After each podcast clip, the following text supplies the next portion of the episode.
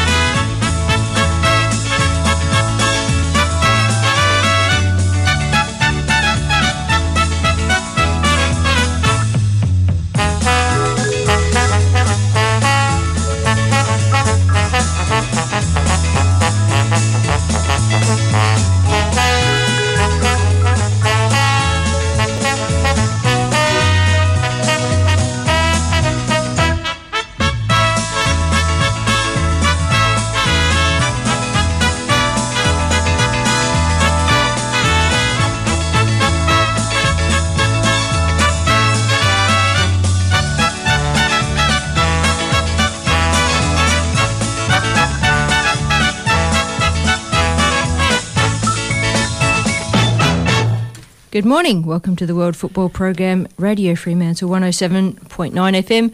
Saturday morning, Hugh and myself here until midday. Good morning, Hugh. Morning, Penny. Morning, everyone. Just a quick community announcement for those listening out there. It is, in fact, National World 10 kilometres Slower Day. So if you are going to your game today, please allow extra time because everybody on the road is doing 10 kilometres slower. So, so if I'm still huffing and puffing, that's because I nearly fell up the stairs. it is also National Volunteer Week uh, starting on Monday. Well, it's a national day for everything. So, yeah, unbelievable. I wish I'd got the email on that one. Thanks for joining us, everybody. You can catch our podcast on the World Football Program.com.au. That's with a double ME.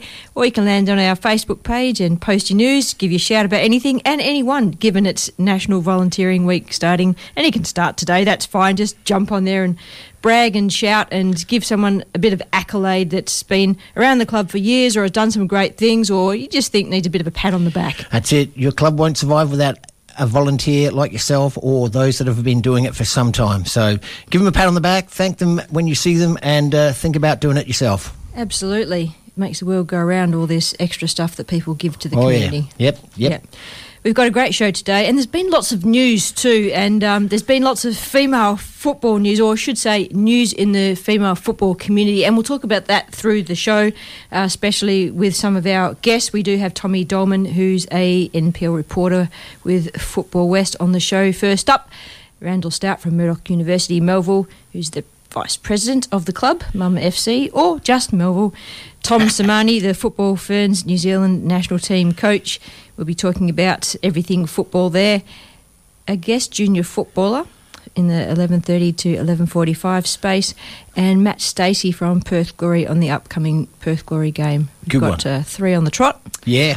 and then uh, we'll see if we do the big long distance run to Wellington. I'm not quite sure. Tony was jumping up. Tony Sage was jumping up and down about whether that should happen or not. Well, and he's got a he's got a valid point. I mean, I, I won't mention the actual other code, but there was a few that are playing uh, in a representative game uh, in Eastern State, and there's a few well-known players of some ability who have decided not to travel because of COVID situations. Like they have, most people have um, a job, and if it's not a full time, and you've got family as well, then it's become a particular uh, conundrum to put yourself in. Do I go for the good of the team or do I stay for the good of the family? Yeah, however, my my thought on that would be professional football, professional sport. Yep. You dedicate to that professional sport. You you don't have the second, third, and whatever other jobs, and the family considerations are well, okay, that's the job. Fair enough when you're being a professional sports person where you live. Yep. There's no travel generally, but if you're a professional sports person that is part of a national league and you're uh, designated to travel, you know, there's going to be glitches and there's going to be time away from family. So, Yeah, but we did see that with Castro uh, Yeah. last year, and we certainly, uh, as, felt as, as Perth Glory Yeah. fans, we felt there was a big hole missing. And with his mercurial talent, um, could we have gone further? I think so. But he was one who said, "My family comes first. Yes, I am a professional footballer, but what's more important than family?" yeah, absolutely. There's lots of considerations, isn't there? It's a it's a crazy place to be right now. Oh, yeah. crazy is the new normal, though. Um, lots of news. What's been your point of news for this week, Hugh? Well, I was going to uh, do the uh, Mackenzie Arnold. So um, she has been um, awarded the um, WSL Goalkeeper of the Year, which is excellent. I mean, you know, that goes with, I think it's four, maybe five A League Goalkeeper of the Year awards that she has. But the one that may have missed um, some people's attention was um, earlier in April uh, West Ham United uh, were playing in the Women's FA Cup against Chichester and Selsey. So those of you who may not have heard of Chichester and Selsey in the Women's Super League, it's because they don't play in it. So okay, so there hang on. Is that one name? Chichester and Selsey, yeah. So like Dagenham and Redbridge, so or Brighton and Hove. Albion. So yes, it's a it's a women's team of um, a slightly lower division. Uh, West Ham were up 8 0, and the coach went, uh, I want to give the midfielder a rest. Looked on the bench and went, Oh crap, I've only got the reserve goalkeeper, which was Mackenzie Arnold, having a having a bit of a rest. And he he threw her on. So she played 20 minutes in the midfield, and West Ham went on to win 11 0. So it was, That's yeah, it sort of melted down uh, social media where people were going, particularly in England, you're taking the P155 here by bringing on a reserve keeper. And he went, well, I've got a, I've got a squad. She was on the bench. Midfielder needed a rest. on you go. I'm sure there's some other interesting stories out there now you've mentioned that one. Please do post them on our page. Look, uh, a big thank you to everybody that supports the program, becomes a member. Um, just put your comments and news on the Facebook page, logs into the podcast. And a very big thank you to our partners, Futsal WA. Greg Farrell is an awesome supporter Oh, of the show. Uh, register your team in the Superliga. They have rebranded themselves, so have a look at their new Facebook page, Futsal WA. Yep. Oswest Fencing and Wrought Iron for custom built fencing and gates, and Gate and Fence Hardware WA for all the components to do it yourself and renovate and repair. That industry is going crazy at the moment. Um, we did mention all the guests we've got on this week Tom Randall, another Tom. Um, junior guest and Matt Stacey, and there has been lots of news, and we'll talk about it through the show. Um, my highlights for the week are the big. I was going to say the big three, but actually, I found out last night there's a big four, and we'll talk about that when we talk to Tom Sermanni. But it's about um, Lisa DeVanna, Yep. Sam Kerr, Yep. the new president of the FFV, and Nicola Williams. Yes. So for me, women's football news this week, woohoo, is all I can say. And we'll talk more about that later. We're going to go to a break and we'll come back and chat more football with Tommy Doleman. Thanks for listening. This is the World Football Program with Pen and Hugh. 107.9 FM, your local station.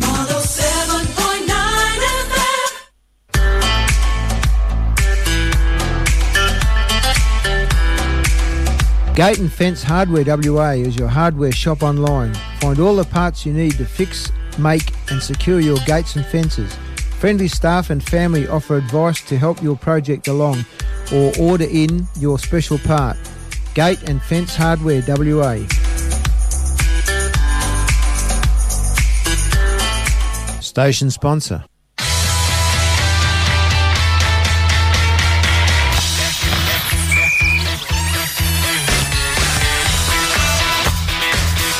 West Coast Futsal accommodates for players of all skill levels and ages. With four great locations around Perth, we have a time and a venue to suit anyone's busy week.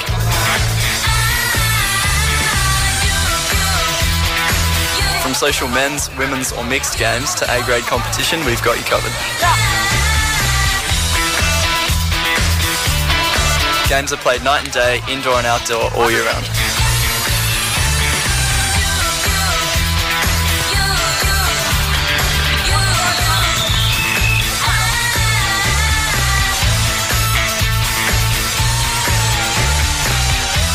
So grab five mates and come down for a game today.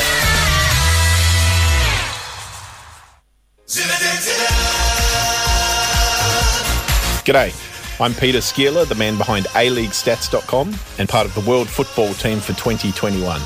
Joining me this year will be women's football expert Penny TannerHoath, Ashfield Sports Club member Sean Kelly, Subbuteo expert Hugh Best, and Junior Matilda's goalkeeper Miranda Templeman.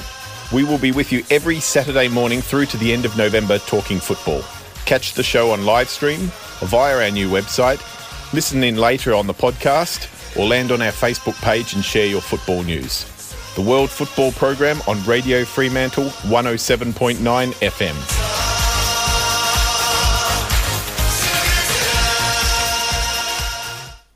Welcome back to the World Football Program. Penn and Hugh in the studio, and a few other things that are happening around the traps. There is an Olympics, which is actually going ahead Is in there? Tokyo. um, I, I know a lot of people feel uh, mixed about that. Uh, Watching some of the um, heats for different events during the week in the empty stadiums, Yeah. and uh, a lot of Asian athletes competing in in those events, and it's just made me feel a little bit sad, but also excited that the Olympics is coming up because it is such a, an amazing event. Australia will be competing in it, that Yes, both the men's and the women's. Mm-hmm. At the same time, and I think is that like the first time since maybe Athens or something like that that the men's and women's have been at the same place in the Olympics. Was it Athens? Yes. Been a while. Yes. Tom, do you know the stat on that one? I think it's Athens, yeah. What do you reckon, Tom? Oh, hello. Sorry. What, Tom? couldn't quite hear you there. You throw me under the bus there. Of course Uh, no, we do. I'm not 100% sure, to be honest. Yeah, no, no, that's cool. It's uh, we're just talking about the Olympics, and as a by the by, it's probably the first one that the men's and the women's have competed at in a very long time. It's um, yeah, it's an interesting lead into the Olympics this year because of COVID and qualifying events and teams um, getting their prep and their warm up and all this kind of thing. It's uh, what, what are your thoughts on the Olympics, Tom? Do you have any at all? Have you been following who might be in the teams and where the games might be, or is it just are you just waiting for it to happen and if it happens, it happens kind of thing? Yeah, it's, it's very much the later. Um, there's obviously a lot going on with the, the, the domestic uh, sort of calendars at the moment around uh, Europe in terms of what I sort of keep an eye on, and obviously I'm, I'm, I'm pretty entrenched in the uh, the NPL competitions as well over here. So Yep. I imagine once uh, I imagine once the uh, the European leagues die down a little bit, then I can I can maybe start turning some some, focus Yeah, absolutely. to the. Olympics. But I'm I'm definitely looking forward to it though. Um, it should be great to see that the men's and the women's competitions sort of been run um, concurrently. Um, obviously, the most important thing is is the safety of the the Yeah. participants um, and the staff and everything that are going over there. But, but fingers crossed, it all works out okay and we get a good tournament. Yep.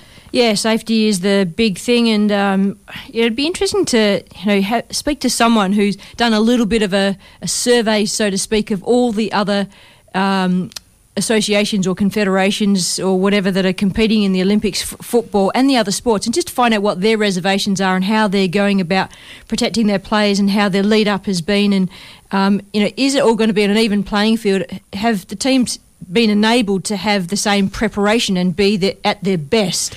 It's a good question for Tom Sermanni. He's coming up, isn't it? Well, I suppose so, because they're in our group in the Olympics, aren't they? we'll ask him. So, Tom, on the local calendar, it has been darn busy, and I must admit, Football West are kind of ramping up with the information that, that they're pumping out via the Football West Facebook page in terms of they're getting highlights packages Yep. out, they're getting their um, snapshots of photos and tables of the uh, rounds and their uh, goal scorers and their votes and tables and everything like that. So, well done to Football oh, West. And and there's what 35 odd thousand members in Football West. So if they get it out into the social media and the Twitters and all that, that's there's a lot of people that are seeing all that stuff. Tom. Yeah, absolutely. And, and look, any, any promotion for our local competition uh, is obviously terrific. And and and if and, the, and when the clubs are on board and, and sharing that information, that obviously doubly helps. And, and it's yeah, it's just it's just great to have that information circulating because we do have a couple of pretty exciting competitions going on at the moment at this level. We do, and the NPL do have a bye this week in the men's competition to allow the FFA Cup to um, be underway. I still get the FFA and the FA mixed up. So why is it called the FFA Cup if we're now Football Australia? Uh, that's, an administrative question that I don't have an idea on, So Yeah. I, I, I, I don't know the answer, but I imagine that's something that may change um, potentially once the um, once the end of, of the uh, I suppose the calendar season is, is finished nationally. Yep, that noise you hear, Tom, is the bus reversing over you. Penny's doing a good know, job to make sure you don't get back up I again. know, right? Sorry. Okay, let, us go into familiar territory. Um, Tom with the NPL. Let's start off with thanks. thank. The, um, men's. Let's start off with the men's NPL competition. Tom, what can you tell us about that? Yeah, I mean it's been a pretty exciting start to the season. We've obviously got the week off, as you touched on before, because of the um, because of the FFA Cup, but we'll call it that. But um, yeah, it's pretty exciting at the moment. Uh, Floreat have obviously started the season really well. Um, they're leading the pack at the moment, but they've dropped points in the last couple of games against Gwelup and Sorrento. So um, they remain unbeaten. That, that's the positive thing as far as they're concerned. But ECU are really ramping up at the moment, and, and I did that game, um, Kenny Lowe's team playing at Bayswater last week, and they were just super efficient. They were controlling the tempo how they'd like to. They were releasing the counter attacks at the right times as well. It- It's just a very well orchestrated mas- machine that's sort of running at the moment at ECU Joondalup. They've won five games in a row, and they've kept five clean sheets as well in those five games. So they're, they're looking like a really strong challenger to Floreat, and that game obviously, sorry, that game also happens, That meeting between the top two after the cup round this week. So uh, hopefully there's a great crowd up there at ECU because it'll be a, a tremendous meeting between those two sides, I suspect. Yep. Okay, good one. Um, so just to clarify to everybody for this week, so there's a, ba- a bye in the NPL round. Which round was that, Tom? Was that round five? The bye? Uh, I, I, I, I think it's six. Six because Um, they scrubbed five and they're coming. No, scrubbed four because they're coming back to it. oh, Yeah, I'm just a little bit mixed in, Yeah. in which rounds Yeah. are yeah. They, they, I think they kept the, the, the numbering uh, to make it easier for everyone to know what's going on. So round four will be. Well, Tom will be able to tell us. We'll be uh, pigeonholed in somewhere down the end of the middle of the season. Uh, but yeah, Yeah. round six is the bye. okay.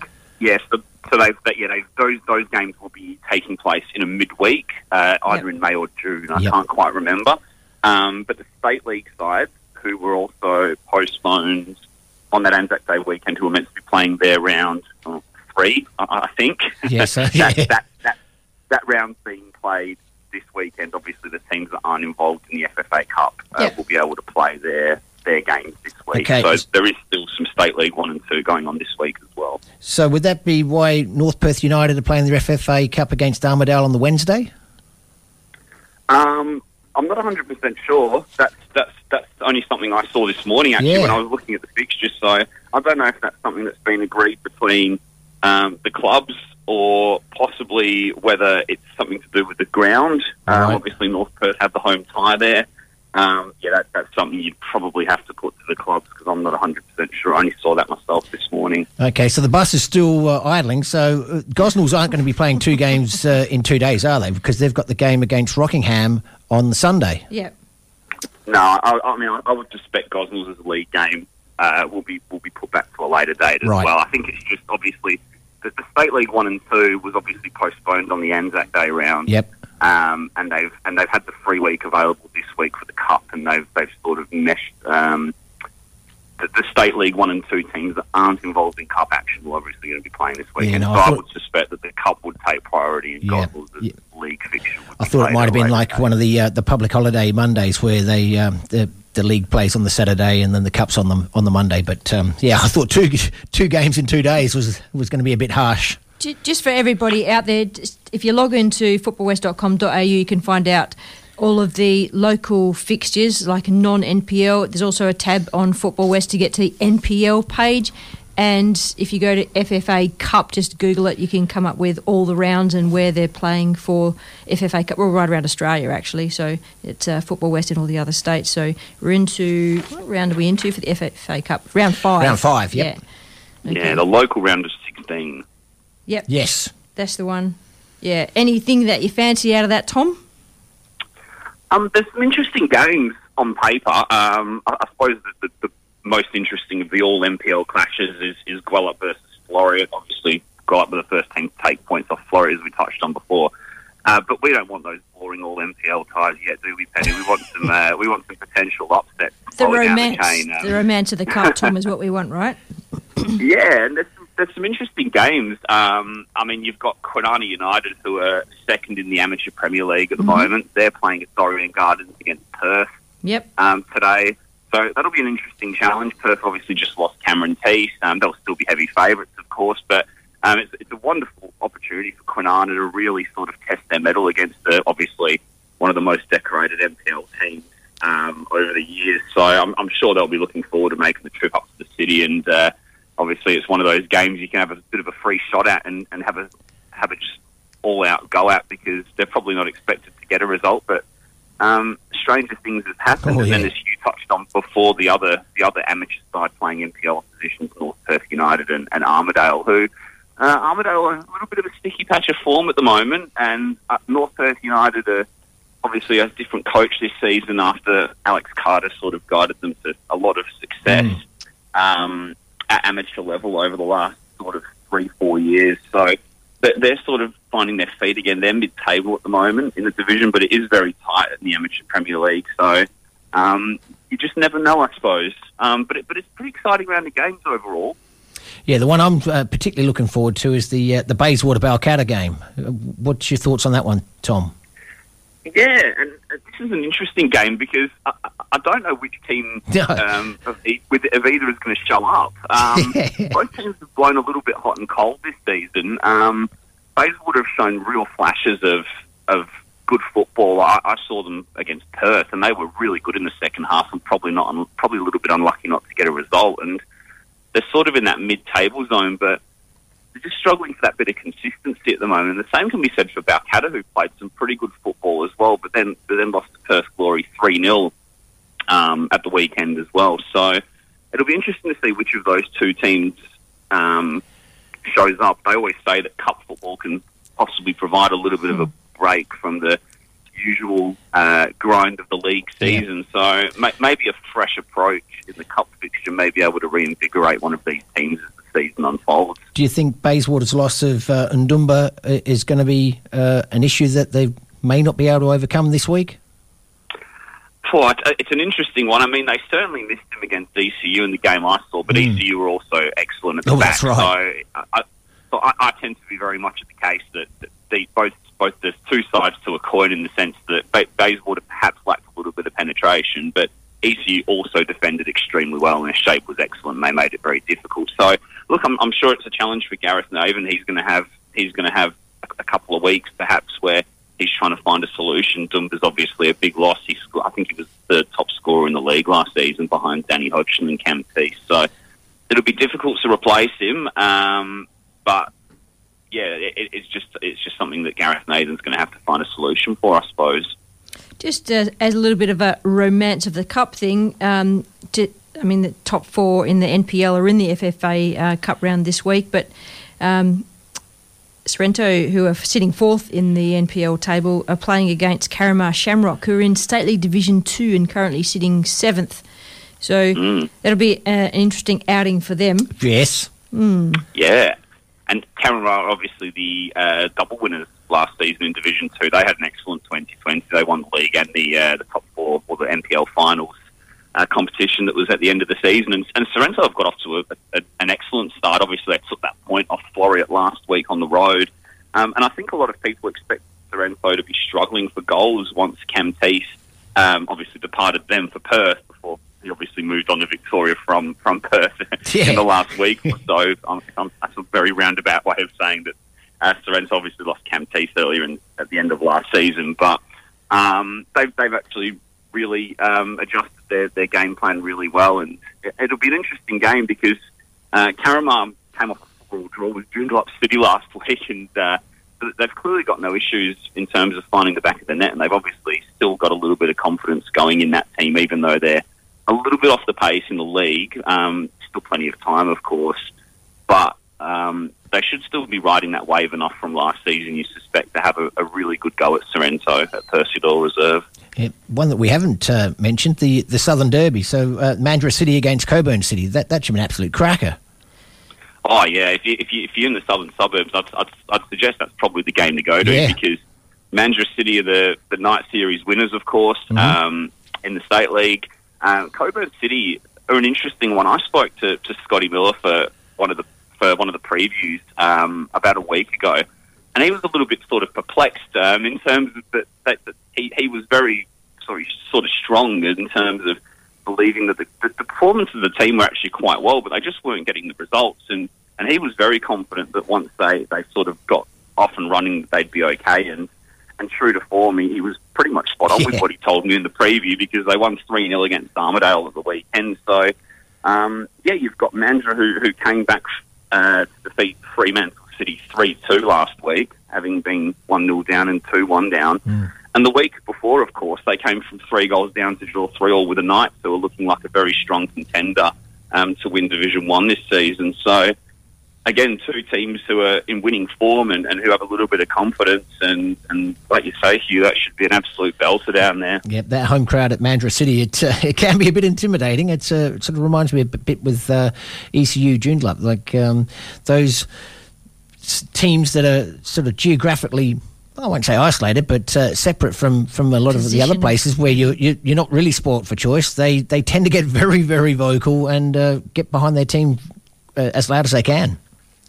Yeah, the, the, the following for the night series final that they brought up, Oh, yeah. um, the game against Kingsway, was absolutely incredible. I was I, I was calling that one for Football West, and at times I couldn't hear myself when I was trying to call the game because they, they just gathered in, in a little pocket, um, sort of just to my right, and they were making plenty of noise. That's what we want to see. We want to see we want to see noise and, and atmospheres, and, and that sort of thing definitely adds to the occasion, and, and it certainly did in that game. And and obviously Mandurah went on and got the 1-0 win in that game and, and the fans were very happy and, and they probably deserved it on the basis of that support alone. Hmm.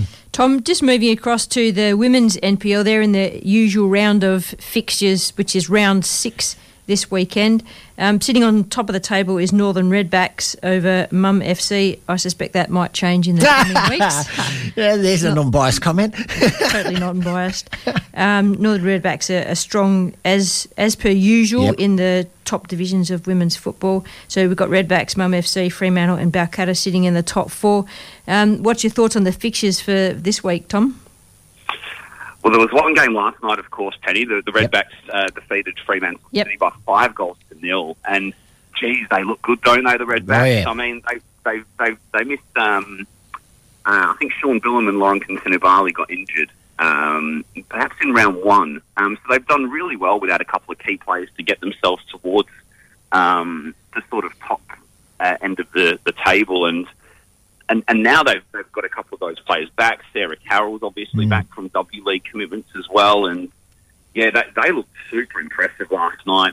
Carroll with a couple of goals, Renee Leota with a couple of goals, Larissa Walsh is in good goal scoring form as well, having scored the winner against Curtin last week. So they're looking really good at the moment. They're four points clear of, of Murdoch University Melville. Uh, obviously, Murdoch have their game to come uh, on Sunday away at Curtin, who have proved a challenge. Like we, we said, they they pushed the Redbacks last week by three goals to two. So um, that'll be an interesting one. If Murdoch can can obviously get the points in that one, they'll go into second.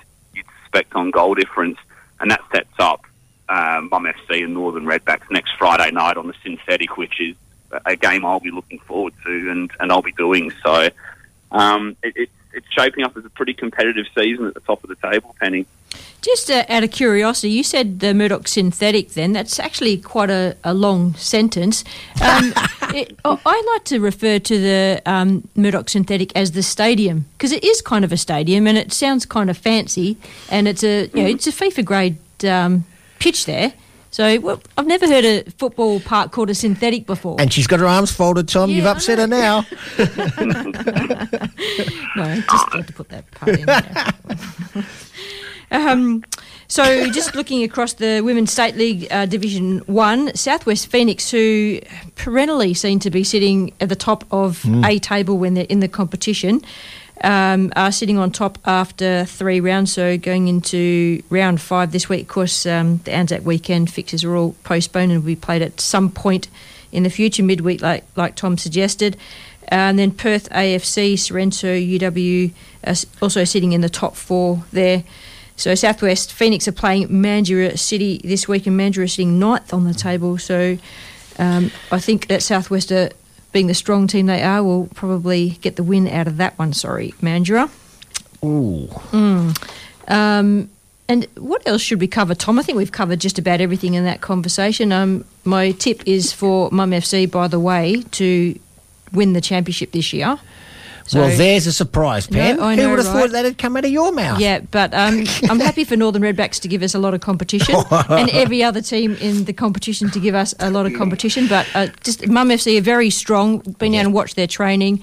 Um, I love the way that they train. They've got a great coach, um, and yeah, they've got good underpinning structures as well. Tom. And, and just yeah, and, and just kind of off the back of that point, Penny, I, I just wanted to sort of touch on myself. Some of the goals that we're seeing Oh, in the yeah. women's competition this year have been absolutely incredible. I mean, I, I did the game at Balcatta where they they put six past them at Grindleford Reserve, and some of the, the technique and the, and the quality of the goal scoring. Yeah. Um, Abby Green picking out the top corner, Oh, Charlie Wainwright Yeah. with a swerver off the post, and um, I believe it was Grace Betty as well who scored one from long range as well. So there's been some wonderful goals scored by by Murdoch University Melville FC, and there, there- there's obviously plenty of talent at the club. So there's Yep.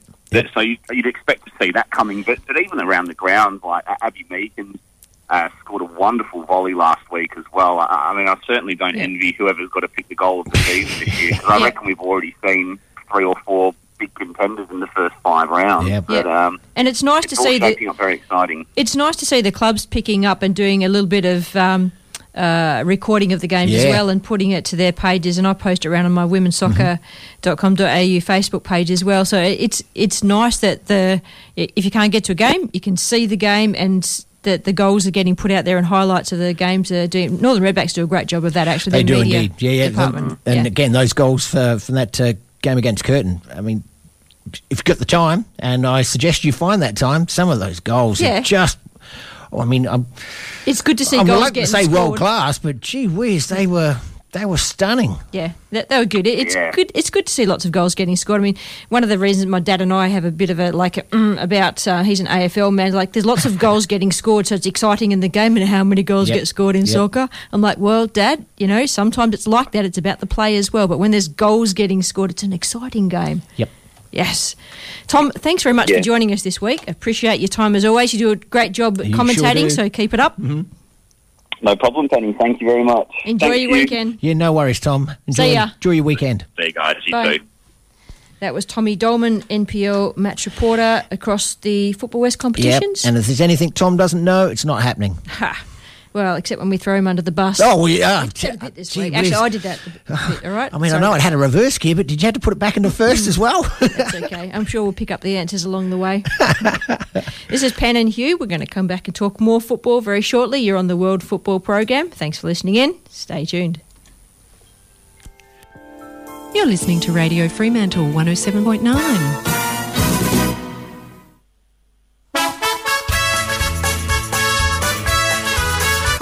I'm Penny TannerHoath.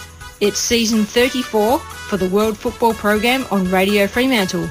We are the longest running football show in Australia, morphed from a sports program way back in 1987. The hosts and voices may have changed, but the content filled with passion, news, characters and history has not. The World Football team are all volunteers and we appreciate you listening in. 2021 brings a new look with a new logo, website and podcast. Thanks for sharing the journey with us on Radio Fremantle. If you like us, become a member of the station. Find a membership form on our new website, the World Football Program.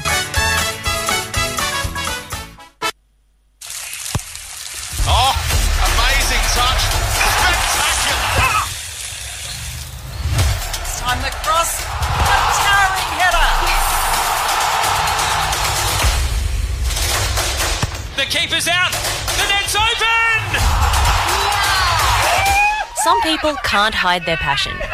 Don't hide yours. Join our team. Oh, give me land, lots of land under starry skies above. Don't fence me in. Auswest Fencing and Royal Tryon. Are you looking to build or replace your gates or fencing? The Auswest team can offer four generations of advice, materials, and kit assemblies for your unique fence and gate project. We specialise in colorbond, aluminium, steel, and timber gates. Check out our galleries at auswestfencing.com.au. That's A U S W E S T fencing.com.au. Don't fence me in. Welcome back to the World Football Program on 107.9 FM. You've got Penny and Hugh in the studio, and our guest right now from Mum FC is Randall Stout, the Vice President of the club. Good morning, Randall. How are you? Good morning, Penny. Thank you for having me. Now, don't start with a sigh. It's got to be ah. relaxing and easy. We're just going to have a banter like we're having a cuppa, all right? No, you just got to remember, I'm at the Cuddly Animal Swan Valley Farm with uh, at a birthday party. The coffee was terrible here, so you Okay. turn up with children this early in the morning after a 7:30 netball game, and then you get bad coffee. So You I know dad, you. the first world problem. Whew. Yeah, first world problem, but it's pretty straight. I've gotta say. Can life get any worse? No. Uh, you're, you're Oh, it could be raining. It Yeah, could be well, raining. hey, I'm looking out the window and it might. So you know, if you want to jinx it that far, No, you, you- you're doing you're doing good. Randall, give us a little bit of a, a profile of yourself, your role at Mum FC, and your history with the club. Okay, well, let, let's define Mum FC first. Okay. Because Our, our wonderful history was um, Melville City Football Club, and then we got taken over by Murdoch University. So we had to change our name to Murdoch University Melville Football Club, short for Mum FC. So we are, that is us. My role, um, I've been a player for a long time. I'm one of these players that is old. Here's the term masters football. seasoned Thinks at age professional. 35, he, I'm a gazelle, basically, gazelle. I like it. And then, of course, and then now I'm no longer a gazelle. I'm more like a donkey that should be taken out to pasture. but I, Do you still play, but I still Randall? like to, yeah, I still play. but yeah, no, no. So I joined the committee a couple of years ago, um, and then I'm just a vice. I'm, um, everyone's a vice president, basically. You can be the vice president of uh, sanitary products at our club. We like to give everyone the name vice president, but um, no, I just help out on the committee. Um, yeah, but it's it's a great club. I didn't realise how big it was. Um, we've got, I think at the la- at the last count, I think it's fourteen hundred and sixty-five registered players this year, Excellent. which you know is fantastic. Um, yeah, and we um, we've got you know from all levels on a Saturday morning like this morning, you'll have I think four hundred and fifty kids age um, five up to age twelve playing on a Saturday morning. So pure chaos. The famous sausage sizzle happens, and uh, just amazing to see you know so many parents and so many families and so many grandparents come in to support their kids. So what you just said then was about 450 kids on a Saturday morning. So of the 1500 or so that members of the club's got, about a third of them are under the age of 10. That's pretty good. Yeah, uh, probably under the age of nine, actually. Yeah. Um, wow. Yeah, but uh, I mean, there's just so many. I think even under the tens, I think there's like 12 teams at the moment. Um, I mean, Penny, as you would know, one of our focal areas is to grow our girls team. Um, I mean, as a as a club, we're not satisfied that we've got enough girls playing in our football club, but um, yeah, that's something that we're trying to address. We've got a few ideas in the pipeline, but that's an area um, that we really want to grow because I mean we've got we've got the World Cup coming up. Yeah. We just want to see way more girls, um, but it's still a wonderful club to be involved with. It is. Um, give us um, some of the flagships for the club. Yeah, well, um, I mean, to me, I mean, I'm a community club man, so I just love seeing kids who love football um, play the game, and I think our job is our job as a club is to foster the love of football. So we've got that aspect of it, which I think we do well. Then, you know, to the club's credit, over a long period of time, they've really developed this. I guess we call it the academy program, which is where you know kids from age nine up they really want to progress in their football. We've got some. We have got some amazing coaches um, where you know, there's twice weekly training. Um, apologies for the noise. That's all right. uh, can't, can't control that. Um, but, but yeah, like so, there's just this amazing level of coaching. We've got um, a technical director in our club. And for people that don't know what that is, it's just, I guess, an employee whose job is to oversee the training and development. Um, so we've got we've got a program for kids that really want to develop and grow. We've got some really good coaching. You go into an academy team, and you get selected for that. They have tryouts for that. So pretty brutal in the sense that you know got, we've got like a team of four or five coaches who will see some kids play football every week for say four or five weeks, and then they deliberate and choose teams that will be in the squad.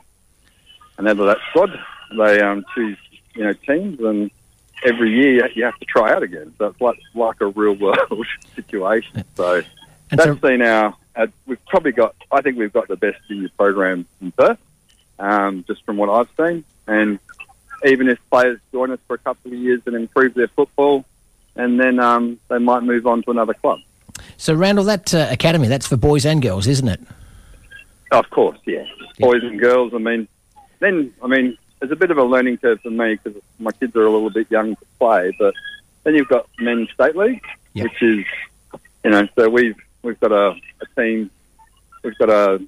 Um, they're in the second division, unfortunately. We're lucky to be in the first division, and we've got a um, a reserves, and we've got an under 18. And we're very lucky last year, the first year of women's NPL, which is sort of open women, and we we put a team into that, and they won the league, which was a fantastic result for the first year of women's NPL in Perth.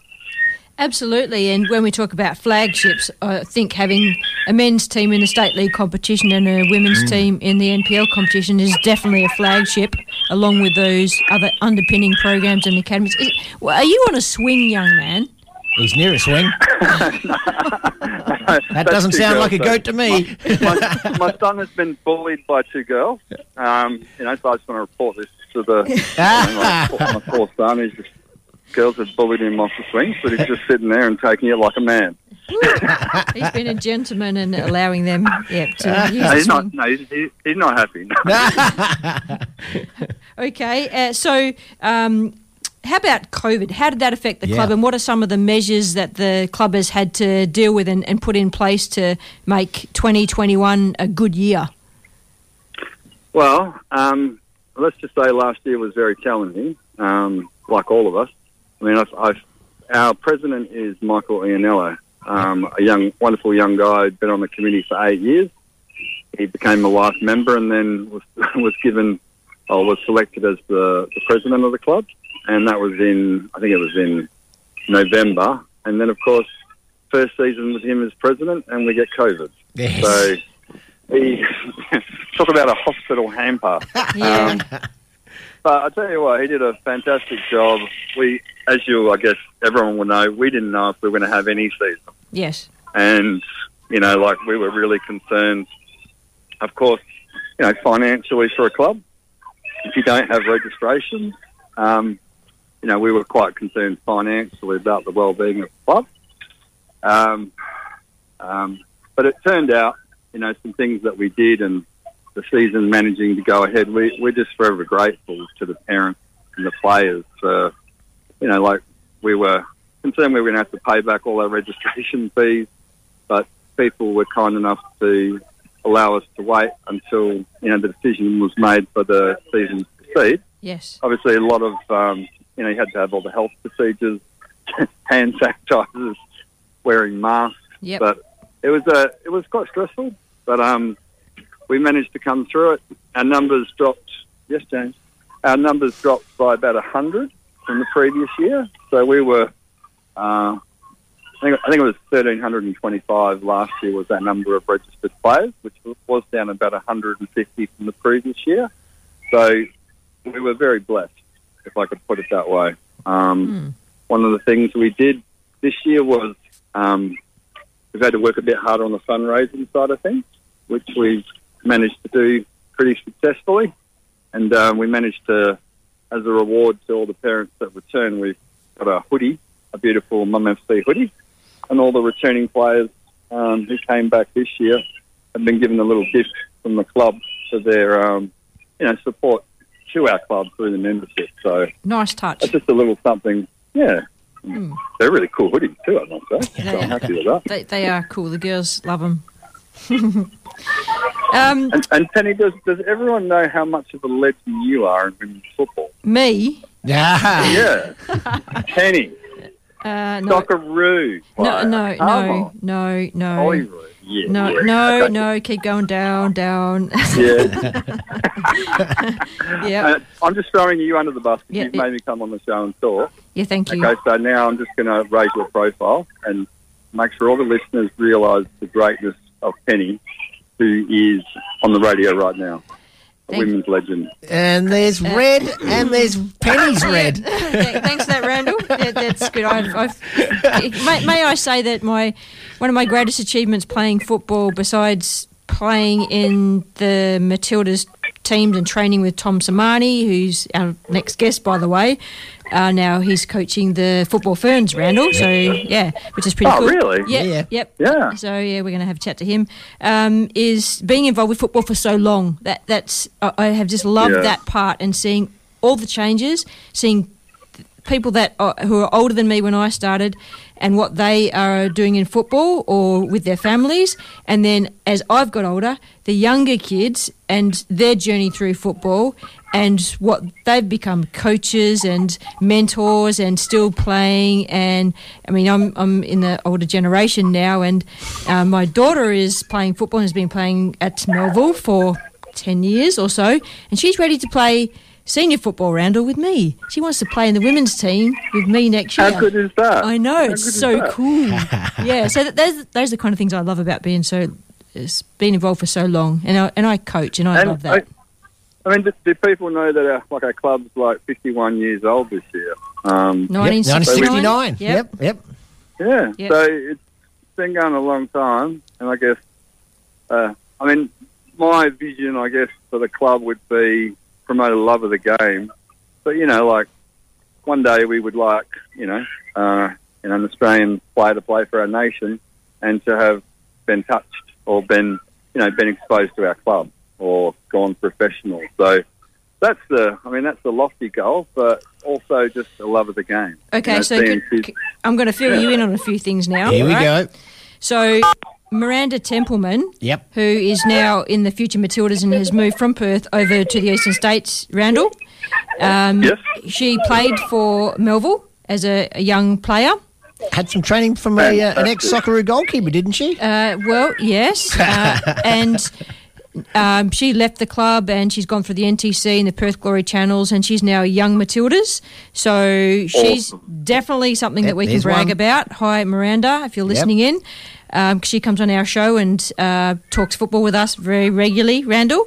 And Tracy Hey, Wheeler. And Tracy Wheeler, So the Tracy legend Wheeler, of the game. who is a former Matilda, and I've played with her in state teams, and she's now uh, mentoring and fostering along our young goalkeepers in the NPL program. So we do have some links i- in the national program that we can. Okay, but what you're browse. saying, okay, but what you're saying is there's no men, no boys. So basically, in our club, we failed all the men and the boys. And that's why you set up the academy, and the academy players come there. I'm thinking. We, I'm want to catch up to the girls. There- there- There's a Joey in the making in that academy. I can see it. Yeah, I, I know Trent Sainsbury came down to the club on an open day at some point, but I don't think he actually played at the club. And Vince Matassa, former Glory goalkeeper Yeah. and Okay. youth player, Yep. uh, his kids are at the club and he's coaching. He's on the committee of the Football Hall of Fame. You Fame might with have me. to go through some records there. Yeah. Vince must have had some sort of link with the club. yeah, so there you go. Well, I, pl- I played with Vince. And all I can say is when you're playing with Vince and he's your goalkeeper, Oh. uh, Yep. your level of confidence is quite high. Yeah. If Yeah. you stuff up in Yeah. defence, I mean, you can just sort of say, go on, have, go, go for your best, buddy. Good luck. so there you go. There's some, you know, you know, famous legend Fantastic. type things that you know, and yeah. And these things should be up on the clubroom walls, Randall, to let more people than just us know about them. yeah, exactly. Well, um, can you leave that with me? Yes, I'm working on it. I'll have a chat to you afterwards. okay. So this you know how I love I love PR promotion. I love a photo with me and these players. Of you know, we'll put a big photo of me. Yep. Yep. Okay. And then we're probably Going, Who the hell's this guy on the left of me? Yeah. have to put a label on the photo. It's okay. We can do that. Okay. So let, just moving back to the the club itself. So what are the, some of the things that are working? What's very successful about the club in this year, and what's some of the challenges? Well, I think what's successful over the last number of years has been our Ruball program.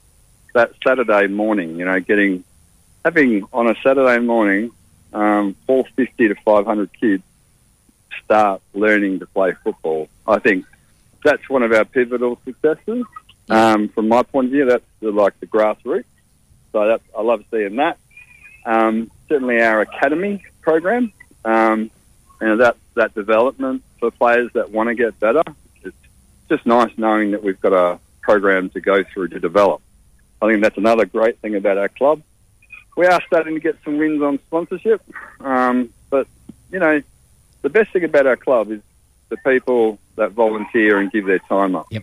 You know, that this is a volunteer organisation. People like you, Penny, you know, who contributed to the club, volunteered, coached, like that. That is the bread and butter of our club.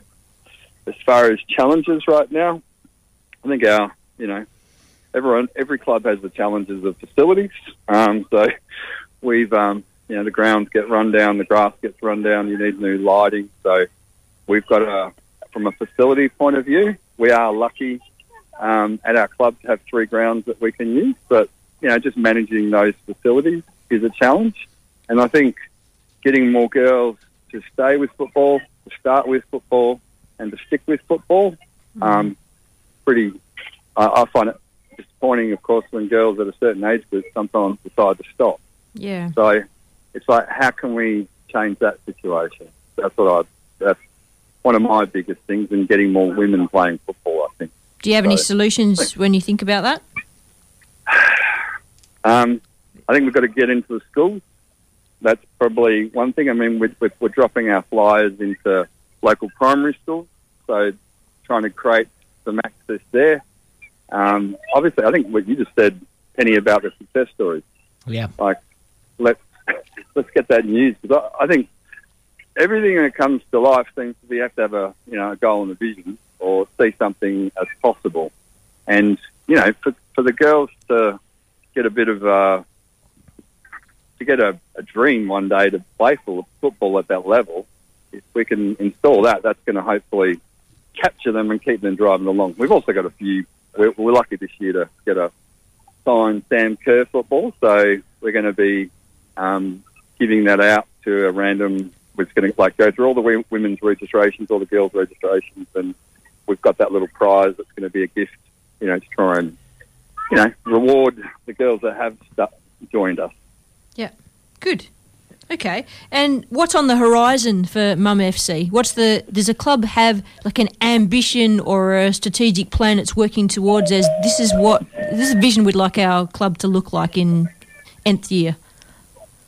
Well, there there is the goal um, at the state league to um, to get into the end the Premier League. So we we've got our women's at the highest level.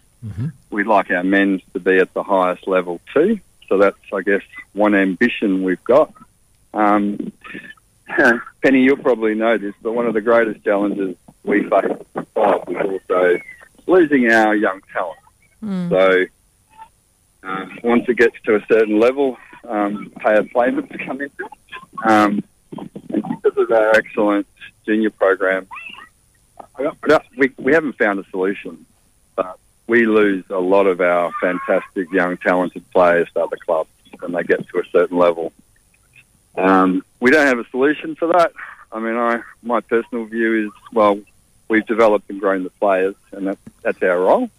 But we would love those players to stick around. We love those parents. So look, let's show some loyalty to the club that's helped us become these players, and let's stay stay with the club. I think that's common across most uh, clubs in um, WA. Yeah, that, that, that's a great uh, philosophy there. Um, uh, I've just had a look on the the, the Mum uh, FC website, and I've noticed you've got there the the club has a firm policy of player before team, and that uh, that means trying to place players in the best team for their ability, while also trying to place them with friends where possible. I mean, that's an excellent thing for any club to to aspire to. So, how how does that work? In, in theory, I mean the theory's there. How does it work in practice? It's a nightmare. It's a nightmare. I- That's why I was. I, I brought that up there. cool- I mean, you're a threw cool Penny under the bus, so I thought, well, while we got the bus going, we might as well uh, see how many we can hit with it. We got uh, Tom Okay, Doleman so- last time. So you, you get 500 players register for, you know, on the Saturday morning, and then you get 35, 40 emails saying Johnny wants to play with Jimmy, and, Yep. you know, um, so it's really tricky. Um, at a at a grading level, it's based on performance. Mhm. That so, unfortunately, every year a new a new team is, you know, a new squad is formed, and the teams are formed out of those squads. So we can't, at the competitive level, you know, try and keep players together. But certainly, um, you know, at the you know, at the social level, the junior level, we try and keep kids in the same teams if we can. But you probably understand that. Yeah, yeah. So we- we're not um, we're not trying to build a, a super team in one particular division by lumping the superstars of an age group into the A team, and then the B, C teams are regularly getting So this smacked. is this is my thought about that is that because the club is so big, this is one of the things I do like about Melville is that you can provide all those opportunities. So uh, potentially, and I know that. You talked about uh, female player retention, and we, we have to work on that. it's Oh, not just without our doubt. club, it's Oh, just yeah. you know other clubs as well. But potentially, if you look at the um, environment for boys football or, or mixed, Hey, kids, then kids. they have Hello. teams at Birthday party. they have teams at all levels. So Yes. they'll provide first division. Um, uh, in the 14s, there'll be first division, second division, third division. So if the players are graded to be in the first division, Yep. that's fine. Then they can be in the second division or the third division if they're social players. So in girls or women's football, then you want those kind of uh, opportunities so that there's not just a filter of one pathway and it's an elite one. You want to be able to provide mateship and a social environment in, but you can't always fill it. And No. that's, that's where women's and girls football is. No, no that, that's why I've, I asked the question. It wasn't uh, you know, loaded in any, any particular uh, fashion against Mum FC, but there are certain clubs out there that will deliberately stack their A team to win. Or, or, or and is, this is not a uh, this, this is not a good or a bad thing. There are clubs that attract players for Oh, the yeah. development of and Re- Northern Redbacks are a Yeah. fantastic Oh, aren't they? example. Yeah. They they want ambitious young players to be Yes. a part of their setup. They'll provide all of the opportunities, and they'll attract. What are you doing, Randall? Sorry, I'm just running past, trying to grab the kids to get them to go to the bloody party room. So sorry about that. Randall, Yeah. how about if we let you go Yeah, to the good party on you, room? mate. And thank you. No, no, we, we- we can do this for the next hour and a half. No, no. We don't have to do much No, no, no. We, we, we want to punish you even more. You can get back to that birthday party. A- And by the way, Dave Dave Kindness texted in and said uh, another player from Melville is um, Vlad Beretovac. I don't, don't know if I said his name correct, but that's that's right from Perth Glory, who played in the same team as Vince Vince Matassa. So Oh, there wow. you go. There you- good on you, Okay. Dave. Well done. Okay, well, um, We're going to let you go guys, to the goats yeah, and sheep and appreciate that. good on you. Make sure you get Okay, that guys, well, cake. have a great day. Thanks for having Thanks, me. Randall. See ya. That was Randall Stout, who's the vice president of Melville Murdoch University. A multitasker, if I've ever heard one. God, good one, Randall. That's yeah, good discussion. Thanks for helping us with um, you know where the club's at and its flagships, what's working, what isn't. I appreciate that. And uh, Dave, thanks for your input there. Of course, Dave is a, a life member of Dave Kindness, Yep. a life member of uh, Melville. City Football Club and uh, going forward with Mum FC, helping out with the NPL program as well. Yep, and that ball that uh, Randall was talking about, that's from ages five to, to nine. So Yep. uh, that's small sided uh, on, the, on the Saturday morning. Massive so, part of the oh, club. huge. And there are other clubs out there that do the same thing. East Fremantle, for example, do the same thing. And every now and again, uh, teams on the Saturday morning in the Rubel play each other. So there'll be games at Wauhop Park. Or there'll be games at Melville. So Yes. it- the, the two clubs have had that like synchronicity over time, which is fantastic. Not all clubs have an in-house program like that. No. But personally, I think it's fantastic for the parents where once in a week everyone goes to the same place. They don't have to travel.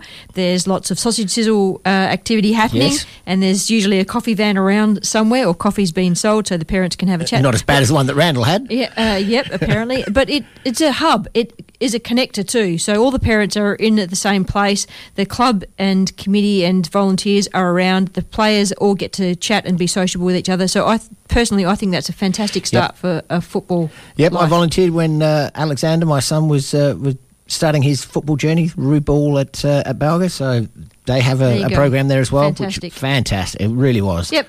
And of Yep. course, it was like, oh, Huey, you know a bit about soccer? Uh, yeah, a little bit. Oh, you can be coach. Yeah, that's ah, thank you for volunteering Stand me. close, buddy. That's the way it goes. And look, w- you know, everybody needs a, a volunteer. We need managers. We need coaches. Yep. So you know, if you're a little bit uh, cautious and reserved about doing that, you don't have to know everything. Nope. It's it's a starting place, and you know, I know that in some places in the world they put their very best coaches and money into that lower level Mm-hmm. to give the best coaching opportunity and skill development from that young age.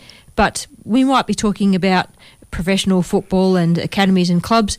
Here, we're very much a grassroots nation of football. So, at the bottom end of football or the lower grassroots, it's about the volunteers Yes, putting their is. time in. That's Yep. that's how our model here in Australia works. And almost every club, I'll, I'll, I can't say every club because I don't know that for, for definite, but there's support systems in place. Put your hand up, they'll help you, and they want you to su- succeed as much as you want your your son or daughter to succeed as well. And there's, there are things you can learn from good and bad coaches, by Oh, the way. yeah. Yep. And um, you know, some of those things are patience, Yep. perseverance, and resilience. Yep. And they're they're life Respect. skills.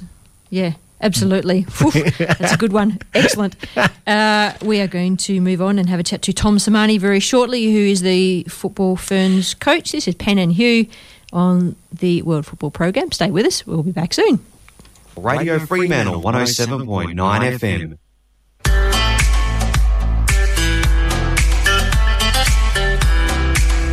Gate and Fence Hardware WA is your hardware shop online. Find all the parts you need to fix, make, and secure your gates and fences. Friendly staff and family offer advice to help your project along or order in your special part. Gate and Fence Hardware WA.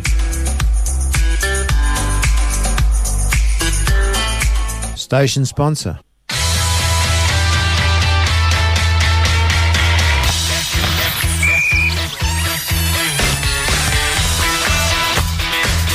West Coast Futsal accommodates for players of all skill levels and ages.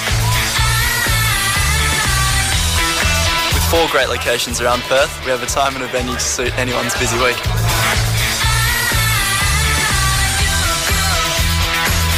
From social men's, women's or mixed games to A-grade competition, we've got you covered.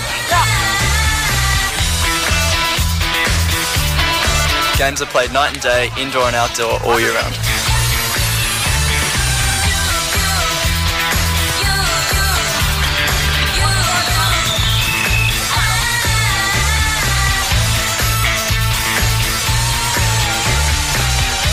So grab five mates and come down for a game today.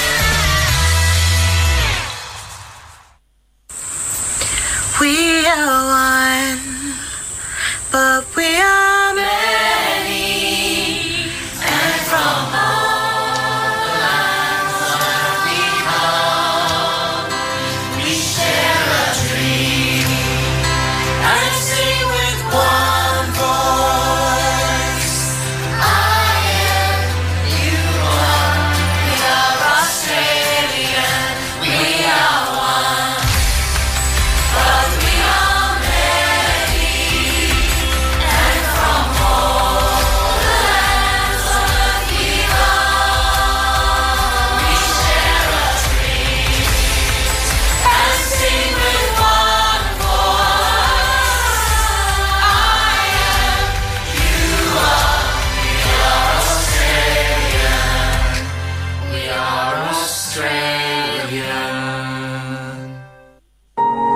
to me is someone that you look up to that can kind of save the day no matter what's happening. I know when I was a kid, I didn't have many female role models. Having young girls grow up and be able to have role models is what I'm most passionate about. I had so many people tell me that I would never make a living off sport. I'm here now doing it, I guess it sounds cliche, but believe in yourself. It's not always going to be a smooth sailing ride, and there's going to be many ups and downs, but people know the real me and know who I am, and that's really important to me. When I'm home and playing in the W League, I cherish those times. I get to play every weekend in front of my friends and family and kind of give back to them for all the support they've given me. The most amazing thing for me is captaining Perth Glory. Every time I get to walk out on the field wearing the captain's armband, leading out the players that I grew up with is amazing. Yes, that was Sam Kerr, but that was a few years ago that Yeah. she played for Perth Glory. She's moved on to something, dominate America, then now she's dominating England. Something huge. So if uh, you've got the time, 3 a.m. Monday morning, it's going to be Chelsea versus Barcelona in the UEFA Women's Champions League. That'll be live from Gothenburg. Sam Kerr for a hat trick. Yeah. I mean, who's Barcelona? I've never seen them do anything. They're, they're rubbish, aren't they? I mean, What? What? What? what, Well, uh, what- in fact, actually, let me think about that. There was uh, Chidiac. Did Chidiac play for Barcelona?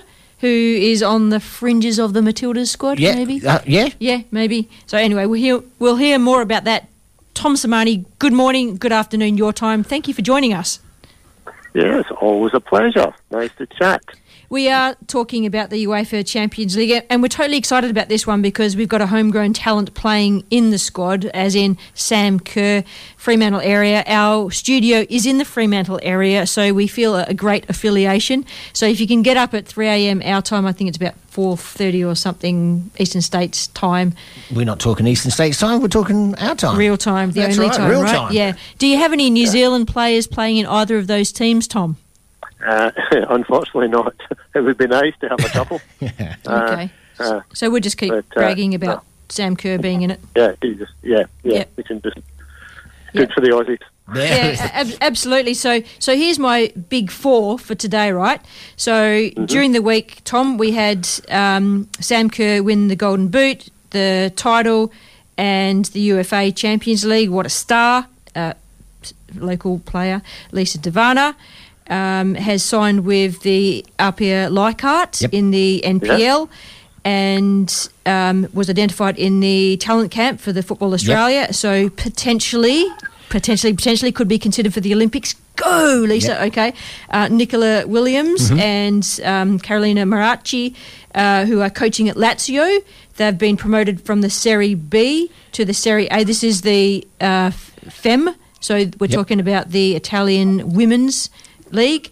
Um, and Nicola Williams was a Northern Redbacks player. She was Perth Glory coach. She coached with the national teams Yes, as well. did. Yep. Yep. And then over the last 24 hours, um, we've had a new uh, president of FFV, so Football Federation Victoria, in Antonella Kerr. I think that's how you pronounce her surname.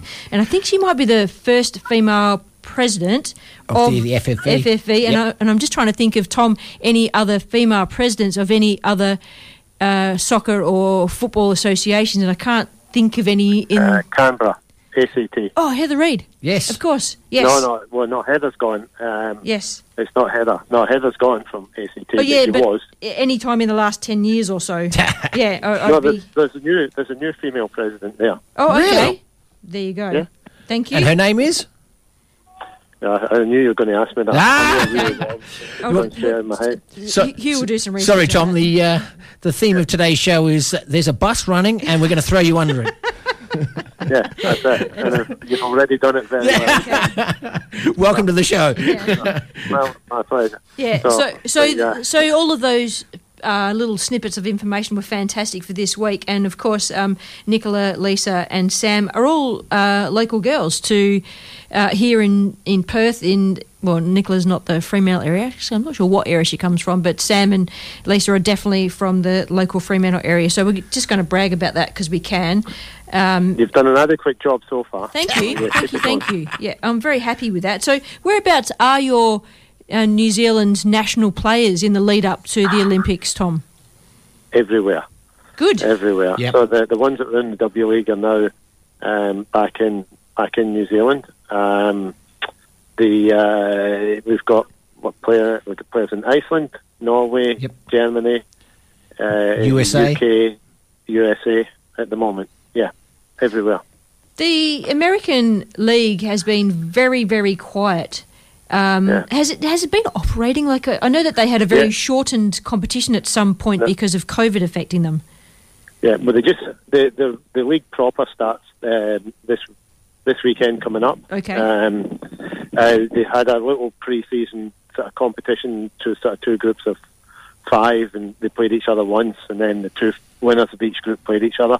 So a little sort of shortened version, and then uh, things start. When it starts, they're actually kind of condensing quite a few games. But I think it's it's generally been quite quiet because um, you know the well they I mean things are happening over there, but they've obviously lost a lot of international players. Uh, you know, a lot of the US players have been playing in Europe, and they're just kind of getting back into the league. So, so it's about to kick off, and there should be a bit more publicity about it after this weekend. Well, England is kind of the new US league, isn't it? Really, I mean, Yeah, all yep. of the players went there, which is interesting because I- I can all I can say is it must have been about the money because the UK went Yeah. through a very similar. Uh, problem in the COVID, in that they were very much affected by COVID, just like the US have been affected by COVID. But players have just gone to England to ply their trade, and not just England, but around Europe. So America's been very quiet uh, that I can see on any front of player movements and news and whatever.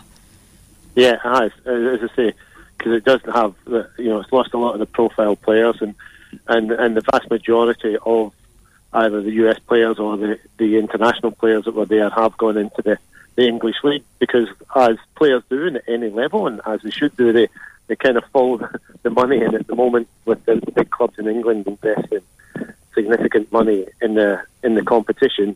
You know, the the players have been sort of drawn to go in there. Absolutely, and uh, I think Hugh, you were mentioning before about the broadcasting rights in was it for the women's For the WSL, yeah, Yeah. that uh, that that's likely to be on uh, Sky Sports uh, in the very near future, which is going to be sensational for the uh, promotion of that. Uh, access worldwide. well, yeah, let's hope so. Yep, that, that's good.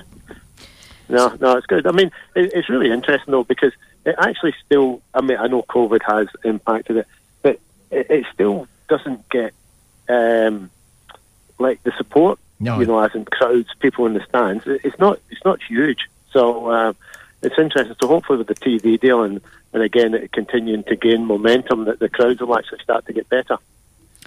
Yes, uh, and I'm not quite sure where they're at in the UK in terms of allowing crowds into stadiums. But I was watching uh, men, sorry, uh, Chelsea and I can't remember who it was. Might have been Chelsea and Arsenal play, and there was I don't think there was anyone in the stadium, but they No, there's not. Yeah. There's not at the moment.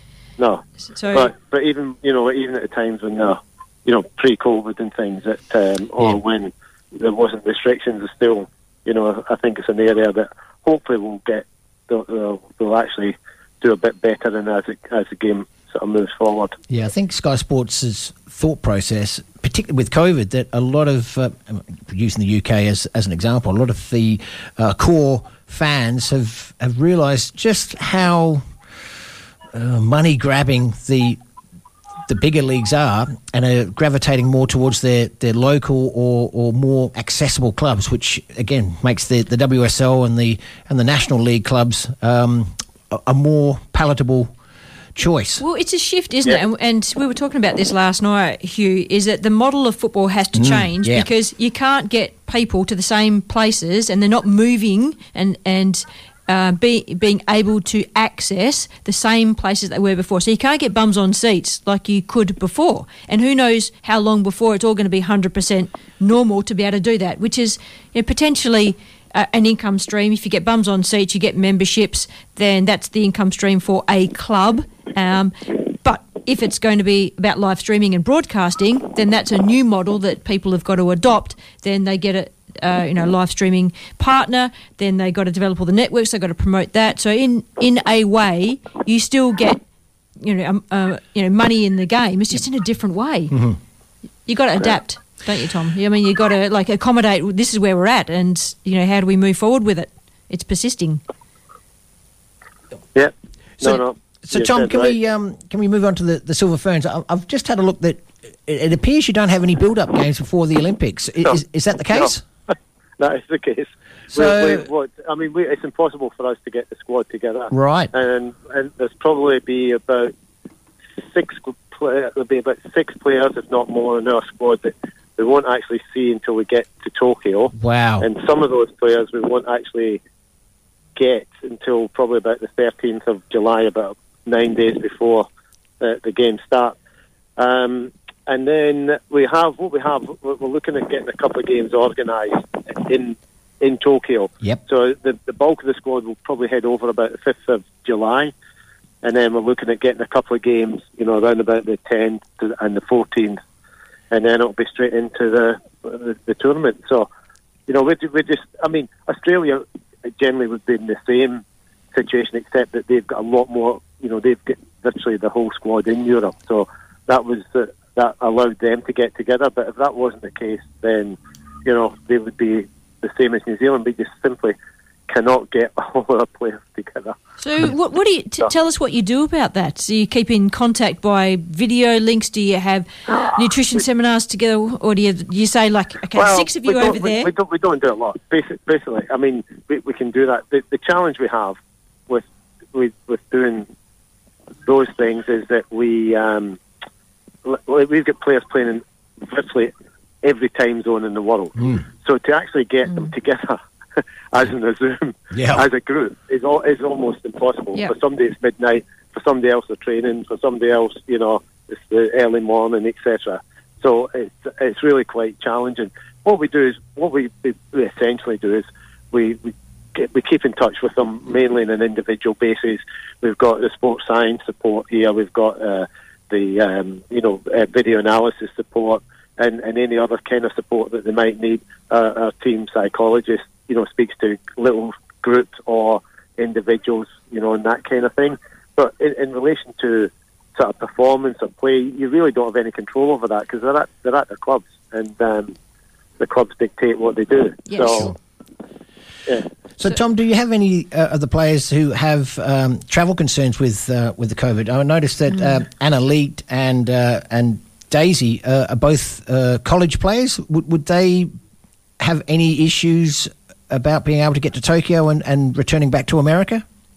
I, I doubt it. No, no, not really. So Anna Lee has actually finished up in her college. So Oh, did she? Great. Uh, looking at, she's looking at thinking of, of of going pro. Daisy, I think this was actually Daisy's last year. If, okay. if memory serves me right.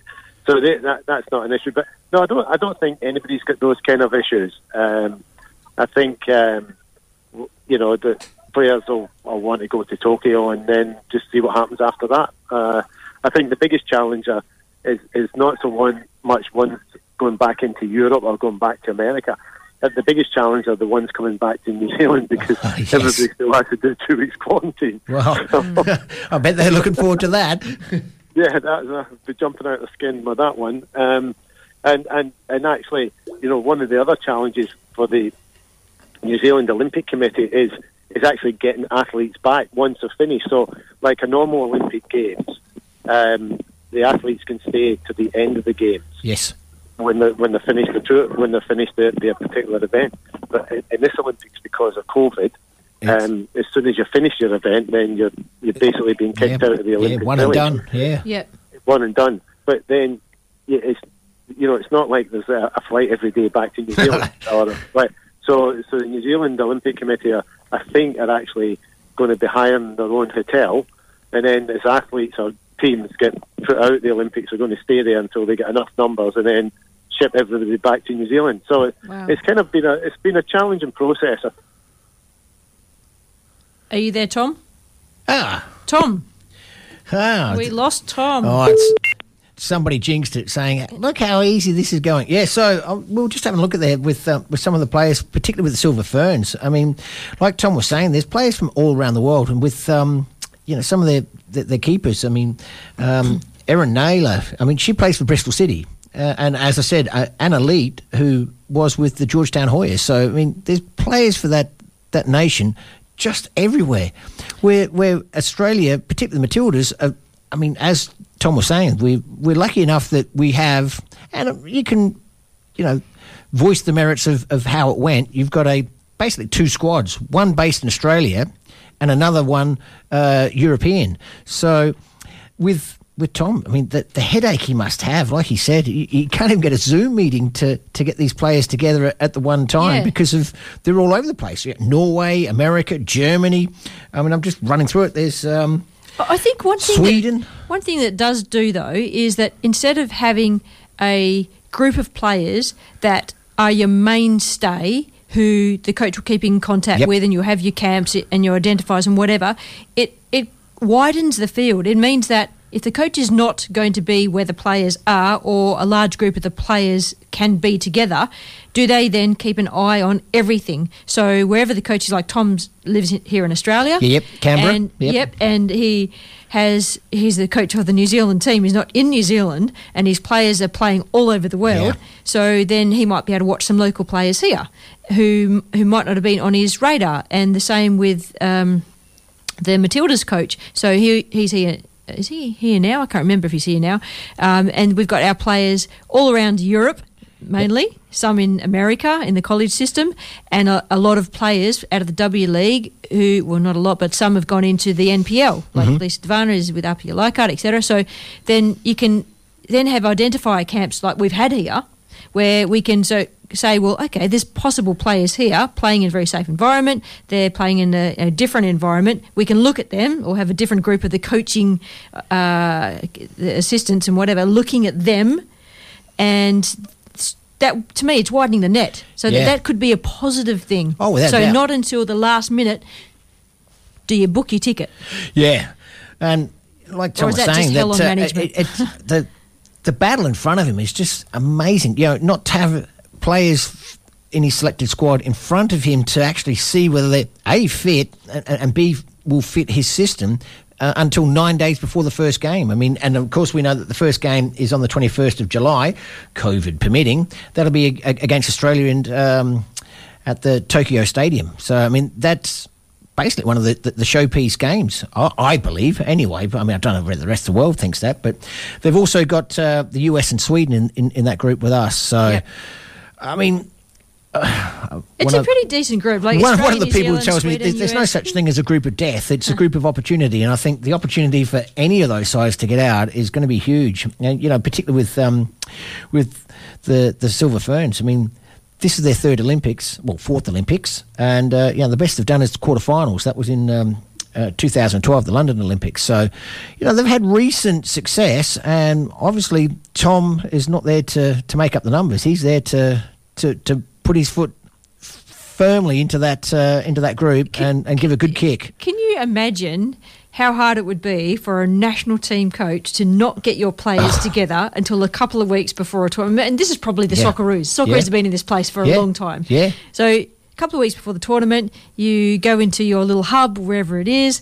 You've got the players together. Some of them might not have met each other before. No? Let's hope they have, but some, some of them might not have. So they they've got to have lots of bonding activities. They've got to start eating together, training together. They've got to do everything together so they get to know each other. Yep. Train many hours in the day, make sure the nutrition's right, and then in everything they do in the lead up, it's got to be about racing towards getting match ready for an international tournament. Yeah, no. Well, again, I'm, I'm just having a look at some of the um, some of the players in, in that uh, Silver Fern squad, and as I said, Anna, who uh, Anna Leat, the goalkeeper. I mean, she's only 19, so the chances of her meeting some of those other more senior uh, members of the team, like um, Ria Percival. I mean, she's played 148 games and is 34, so the chances of those two playing in the same team ever are pretty slim. Yep. Um, You know, and th- with COVID, we know that they've not played any games in 2020. They've not played any games in 2021. My goodness, how tough is that? I mean, we were, you know, I were slightly critical about the performance that the Matildas put in in their two friendlies, but at least have had that opportunity as a squad to to meet, greet, and play together against two of the the, the higher rated teams in the world. Yep, and uh, just while we're talking about the Olympics, the men have their Olympics, uh, so they they are qualified to play in the Olympics as well, same Yes. as women. Their group is Egypt, Argentina, Spain, and Australia. Yeah. and I think, Easy as. uh, June three is their next. Uh, no, no, hang on, that's the World Cup qualifier. I'm getting Yep. my dates mixed up. I can't remember when the date for their first prep matches for that. But um, Gary Van Egmond is taking it because Arnie is going to be with the World Cup qualifiers. Yeah. So there's a bit of a crossover of things there. Uh, we've, we've seen that in, in a few other sports where, Full calendar. you know, you've got a team playing in a particular part of the world and then the same team, supposedly on paper, playing a, a, a different uh, opponent in a different part of the world. It's very interesting. There'll be there'll be a lot of um, uh, good football coming up when Oh, the yeah. Olympics. Uh, you know, I'm excited about the Olympics happening because it's actually happening. Yes. Like it's an international tournament and it is happening. So, uh, if I was, you know, the, the teams and players, I, I, I would be a bit cautious too. But as a fan of football, Yep. it's great to see an international. Oh, no, it's interesting that Tom uh, uh, believes that there's no player that's been selected for the uh, for the Silver Ferns that has that uh, concern. They've been picked. They want to play, and I suppose there's no no greater honour than representing your country at the Olympics. They're in a very professional football environment where Mm. everyone's taking the best of care Yep. of them. I, I get that. Um, I, I did have to mention too that uh, former news presenter from Channel Nine, Yeah. Russell Goodrick, Yes. passed away Yes. uh, early. We were actually just talking about them at our Hall of Fame meeting on Monday Mm. night, and um, the news came through um, at, at that point. So our condolences to the entire family. Yes. He's a former um, Soccer West Coast president. Mhm. He's been on the Football West board when it uh, inaugurated back in 2004 or 5 and he's been a great supporter of football so um, our condolences and sadness in his passing A Logie winner. yeah Yeah. So I mean, he, he's done it all. Uh, yeah, Our, our, our thoughts and prayers are with uh, with the family and friends. Absolutely. We're going to go to a break and come back and chat more football of course. We're going to go into the junior football area. This is penn and hugh and we are on the world football program radio fremantle. Stay with us. 9 FM, your local station.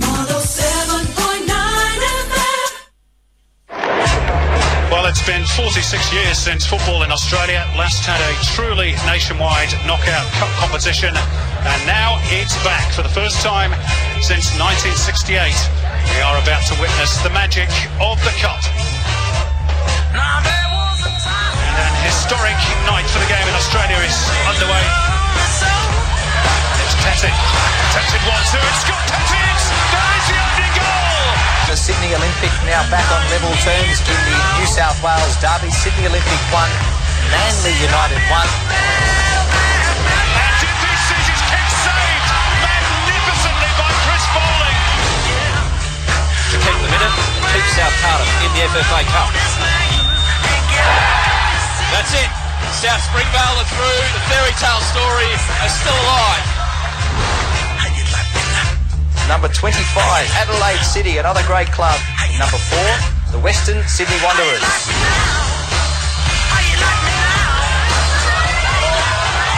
Here's a chance. Oh, what a finish! What a finish! It's been a very entertaining game. Good credit to these players, and there it is. It is all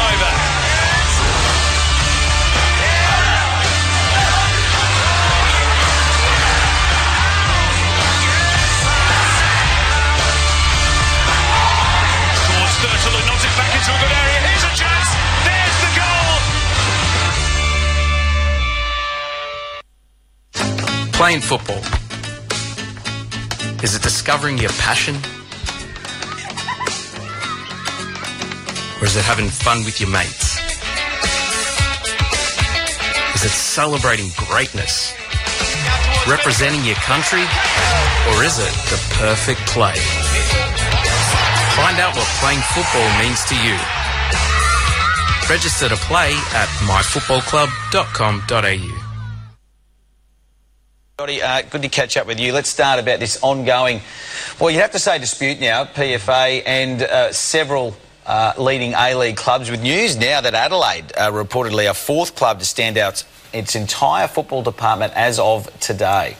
That's very true, Jimmy. We understand that our colleagues in the Adelaide Advertiser have broken the story this morning, suggesting that all their football operations department have now been stood down for the foreseeable future. That joins the Central Coast Mariners, who did that yesterday. Perth Glory were obviously the starters of this ongoing six, this, this plan, really, that they've all come up with. A few of the A-League clubs.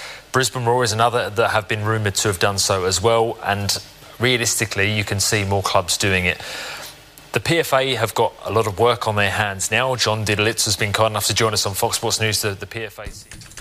Do you think we've moved along from all of the stuff that happened in the past couple of years, uh, Hugh, in regard to um, this separation of uh, A League clubs and the FA, the transition from FFA to FA? Um, there's the AAFC trying to you know get second. Have we have we made progress on all those things, Hugh? I'm going to say no Oh, because come e- on. exactly as you've just said there. I mean, We're still talking we, about it. we, we, we don't even know. Yeah, is it? We've got the FFA Cup, but it's the FA running the organisation. Yeah, I mean, come on now. I All mean, right. it's as cloudy as well an IPA. Okay, we're going to move on. Damn it! You know, one day I'm going to play an audio Yep. that'll be such great news for football across this country. It'll be all this fantastic thing that's. Ha- it won't be about Lisa DeVanna and Sam Kerr uh, and Nicola Williams. It'll be about wow, look what Football Australia has done this week, and look what's going to happen. Why, are clear- you, why are you scowling A at me? clear vision for football. Okay, anyway. Oh, dreaming. Moving on, we're going to talk to a junior footballer now, uh, and we, we're going to welcome Rosemary Hoath. Hi, Rose. How are you going? Morning, Rosie. Hello. Hello. we, we thought we've talked about some pretty serious stuff Yep. um, over the last couple of weeks and today. So we thought we'd talk junior football. Give us a little bit of profile about you and your football and what you enjoy out of it. Uh, well, I'm in the girls 16 um, Division One for Mum FC, which is um, Melville University. Yep. Melville, and we've been tough this year. It's been a tough game, so we're changing divisions, Division Two, if we can, to hopefully get some better scores out of our games. Yep. That, Right, it's that not was very, about- that was very diplomatic Yeah, and tough. Yep. yeah. Tou- tough is okay though. Tough in life can be, you know, good for learning some lessons. Development League. You're developing life skills. Yes, exactly. So tell us a little bit about um, yourself. How long have you been involved with football, and um, have you done any travelling with football? Involved involved with any tournaments? Are you a striker, goalkeeper like uh, somebody else in the family? No, that wouldn't be me. Uh, Well, um, I like I play right mid if I can. Yep. Um, I am good at goals, but I prefer to play out in the park. right. Um, af especially after I broke my finger playing goals last year. Ah. Had a had a bit of a break from that. Yep. Um, I've Boom, been boom. playing soccer for about ten years now. Uh, Ten years is pretty decent, Rose. Around five. Pardon? Ten, reas ten years is pretty decent for any footballer to be playing. Yeah, I started uh, at the same club I'm at now, and have been at uh, same club all along the way. Yep. Um, Do I've you, pretty much had the same coach as well, which is you. So So that broken. A- actually, we should give uh, some kudos to um, Greg, who was your Mini Roos coach Yep. way back when we were talking to uh, Randall Stout from Mm-hmm. Mum FC earlier, and he was saying that a big part of the club is by numbers is the Mini Roos program on Saturday mornings, which Mm-hmm. you were involved with. So all the coaches that are joining there, which are all parents and um, volunteers. Yep, they do a, a great job of fostering their kids and other kids along to have fun, Rose. That's what it's about at that age. In fact, is it still about fun for you, Rose? personally, playing playing the game is fun for me. I love playing the game. I don't care if we lose ten 0 or win ten 0 which might never happen. But I don't I don't personally care what the score is because playing the game is fun. Unless it's like a really hot day, then it's not as fun. But No. playing soccer is enjoyable. That's nice to hear. So the broken finger is that your worst ever injury, or do, have you broken a toe? Uh, it's my worst injury for soccer. Yeah. Yeah. Uh, I've broken my arm previous times, but out of soccer. But um, I broke my finger when it got hit by the ball through the glove last year.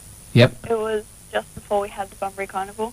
Oh no. as well. Yep. So I had to take a bit of a break from that. In the in the same year that our usual goalkeeper broke her finger as Oh, well. So that was yeah, that was not not a good year for goalkeeping stocks. But it was good that we had backup. Yes. Mm. So, uh, Rose, I have a question for you. Retention of girls in football is a really big issue, not just at our club or for our sport. It's right across all sports, and that is why do girls not play football when they get into the teenage years, like the end of high school kind of years. Do you have any thoughts on that? Okay, is that a I bu- that was a that was a bus question, wasn't it? Yeah. Yeah, I have no idea what you're talking about. So what we're talking about is that g- girls might play football for a long time and then they get to the adolescent years like uh, 13, 14, 15 when they get into high school and a lot of other things happen like jobs and things like that and then they choose maybe to not play sport or not play soccer and it's a big what we call a churn rate or a, a loss rate where where they decide not to play football. I'm not sure it happens as much with boys, but it's definitely a thing with females. Yeah. Do you have any thoughts on that, Rose? Well, their personal choice can change, and the fact that soccer um, is a big thing because we have to do it three times a week, um, especially twice during the school week, Monday to Friday. Yep. So if you've just transitioned from from primary school to high school, then when you're playing soccer and trying to keep up with all the homework, it's a tough thing to manage. Yeah. Yep. Definitely. Do you play for your school team as well, Rose? Our school doesn't have a team, sadly. Oh, Mm. okay. Because I was, thought that might be part of the, uh, the, the the burnout rate as well. That um, you know, if you're playing, like you say, you're training two nights a week, you're playing at least one day, and then you have the school program as well, which will have another couple of days of training and another day of playing. You know, you end up playing almost every day a lot of of the week. football. Yeah. In fact, there are some girls in Rose's team that do do that. Wow. They're part of soccer programs. It might be John Curtin, it might be the Safety Bay Okay. program, and so they do have football during the day or after school competitions. And you know, as a as a coach, I feel that you should always be flexible for that. If a player is tired, they can't perform at their best. Oh, they can't yeah. make mentally focused decisions, and they might get injured. exactly. And if they're playing football, that's what a coach wants, right? Uh, Um, I, I feel that if a player came to training once and was focused and was a you know added value to the team, then they'll get match day um, time, of course. Um, I think every, everybody in our in your 16s girls team is pretty good like that, aren't they, Rose? They don't all get to training, but they have a you know other things that they need to do. And talking about the retention thing, um, if they do have work and study, then as a coach, you can understand that that's a valuable reason not to come to training. Mm-hmm. You reckon, Rose? Yes, and especially, um, I know that all the girls love to go to training, and whenever they can, they do try. But it's also great that um, we nearly have a full team every week because everyone's made the time to be there. Yes, absolutely. And what kind of um, opportunities has football brought to you over your 10 years of being involved? Um, well, because you play soccer, I've been able to travel with you overseas to masters competitions. So going to um, Europe and the Gold Coast a few years back was was one of the experiences I had. That's pretty cool. Was it a good experience? It was a great experience getting to see all the different countries across the world. What countries in Europe did you go to? I went to Italy, France, and Switzerland. Wow. Yeah. Sprechen Sie Deutsch? I don't know any of that. what a shocker. Good thing they speak English then. yeah. So, uh, what about knowing knowledge about football now? Yeah. So, you've you've grown in ten years. You've grown from a small thing to you know a very capable player that's ready to almost play you know adult uh, women's football. Um, how do you feel about your journey and what you've learnt along the way? Well, when I first started playing, it was Rubal, which is now called Mini Roos, Mm-hmm. and the rules uh, back then were very different. Like it was, I think it was six aside because they had like really small pitches, That's right. Yep. Small sided. Yep. and we didn't do offside, and we Nope. didn't have goalkeepers. Nope. So the rules were very different. And now, as the offside rules been introduced, the girls have to learn that, so it's making it harder to play like that. And the pitches are now full sized for us, and the goals are massive. So we've got to um, figure out how to play the game properly and better than before. How did you find that transition, Rose? Because I know it can be daunting. Like you say, I mean, the offside rule, you, you should It's be a hard hard, one for adults to learn. Hard pressed. I mean, I've got a fair idea of what the offside rule is, but it, you know, that aside, how did you find the adjustment from the small sided pitch to to the the full size pitch? And like I say, particularly with the goals, I mean, they must have looked huge. Yeah, from when I first saw the pitch, I thought it was massive, way too big for our team. Yeah. Because we're all small compared to it.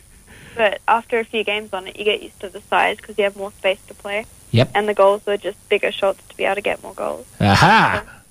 Hmm. So, what's kept you playing football for 10 years, Rose? Uh, probably my passion for it. I really love it, and since you've also been playing for a while, uh, it's I've been going where you've been going for soccer, so it's just always been there. Okay. Um, final question for you, kid. Can you name three famous female footballers? Uh, Sam Kerr, Mm-hmm. um, Lisa DeVanna, and Lisa DeVideo. Well, Good job. Oh, Vids will be stoked by Chef, you. unbelievable. Yep, there's a Christmas card coming your way. I tell you what, when when Rose was younger, the Lisa DeVanna and Elisa DeVideo Video. would get mixed up. Yep. Um, Lisa and Elise, yep. Um, but I'm very pleased that um, you've differentiated the two. Uh, I'm going to tell I Vids that. still used to get them mixed up all the time. Yeah, good job. Excellent work, Rose. Um, and I know you're working for your family business today, so we'll let you get back to that for the final few minutes before they close. I appreciate your time today, Rose. Thank you. And um, go go Mum FC 16s girls in their teams tomorrow in their games. Good on you, Rose. Thank See you. Bye. Ta-ra. Bye. And that was Rosemarie Hoath, girls 16 Division 1 player, Mum FC. Man, she's grown a lot and talks differently since the first time and last time we had her on. Wow. It's nice to hear the passion, though. I mean, that that's one of the, the key words for the retention that you were talking about, Penny. Yeah. That um, yeah, if you don't have the passion, or, and particularly with the the coaching, um, to to uh, enforce and, and allow that to, to grow, you, you're not going to retain anybody in anything. Do you know, I've not actually heard her say that before. And it was interesting that I, I've been passionate about my footballs, no As two you- ways about it. as we all have. Yep, and I've loved the travel and the connections that football brings. Love that. And uh, I have often wondered because she comes with me. Yes. So she travels with me too. Then that part is really good. So when a child is younger, and you know the bond between a parent and a child is pretty strong because they're with you so much. But as they get older, they form their own friendships in their school time and they do their own activities. I've often wondered what effect that would have on her commitment to football. Right. Um, so it's nice to hear her say passion. Yeah, in, I in mean, the conversation about that. You know, to have that, um, you know, tangible um, experience to Yes. see where Yep. football can actually take you. And, and like I say, it wasn't. Oh no, don't take this the wrong way. It wasn't in your prime, but if you continue, these rewards are available for all players. yeah. Uh, like I said, with me, and I'm going to drop in the Subbuteo here. Um, I've been able through Subbuteo, which is a form of football. Yep. Been able to travel to Japan, uh, Singapore, um, Gibraltar when the World Cup was on. Yep. Uh, so just that table football has allowed me to travel the world as well. The connection to football, Hugh. There you go. It's absolutely fantastic. And we can talk about it every week. For every minute of every hour of every day and every year of this century. We, we'll be back in a minute and we'll be having a chat to Matt Stacey about Perth Glory and their three upcoming home games. Back shortly, Hugh and Penn on the World Football Program. Radio Fremantle, 107.9 FM.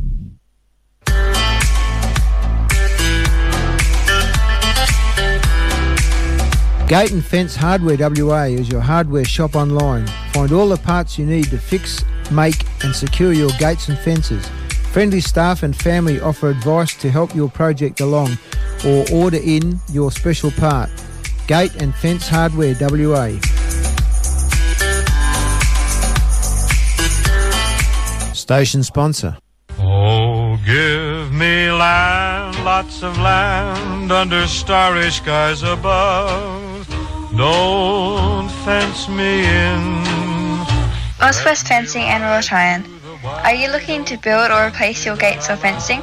The Auswest team can offer four generations of advice, materials, and kit assemblies for your unique fence and gate project.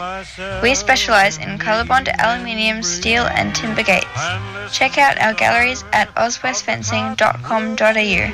That's A U S W E S T fencing.com.au.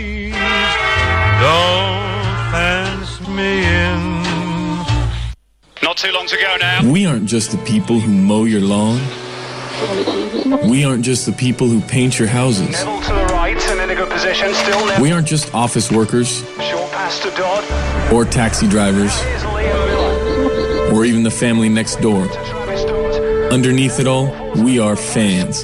No matter when, no matter where, we'll be there.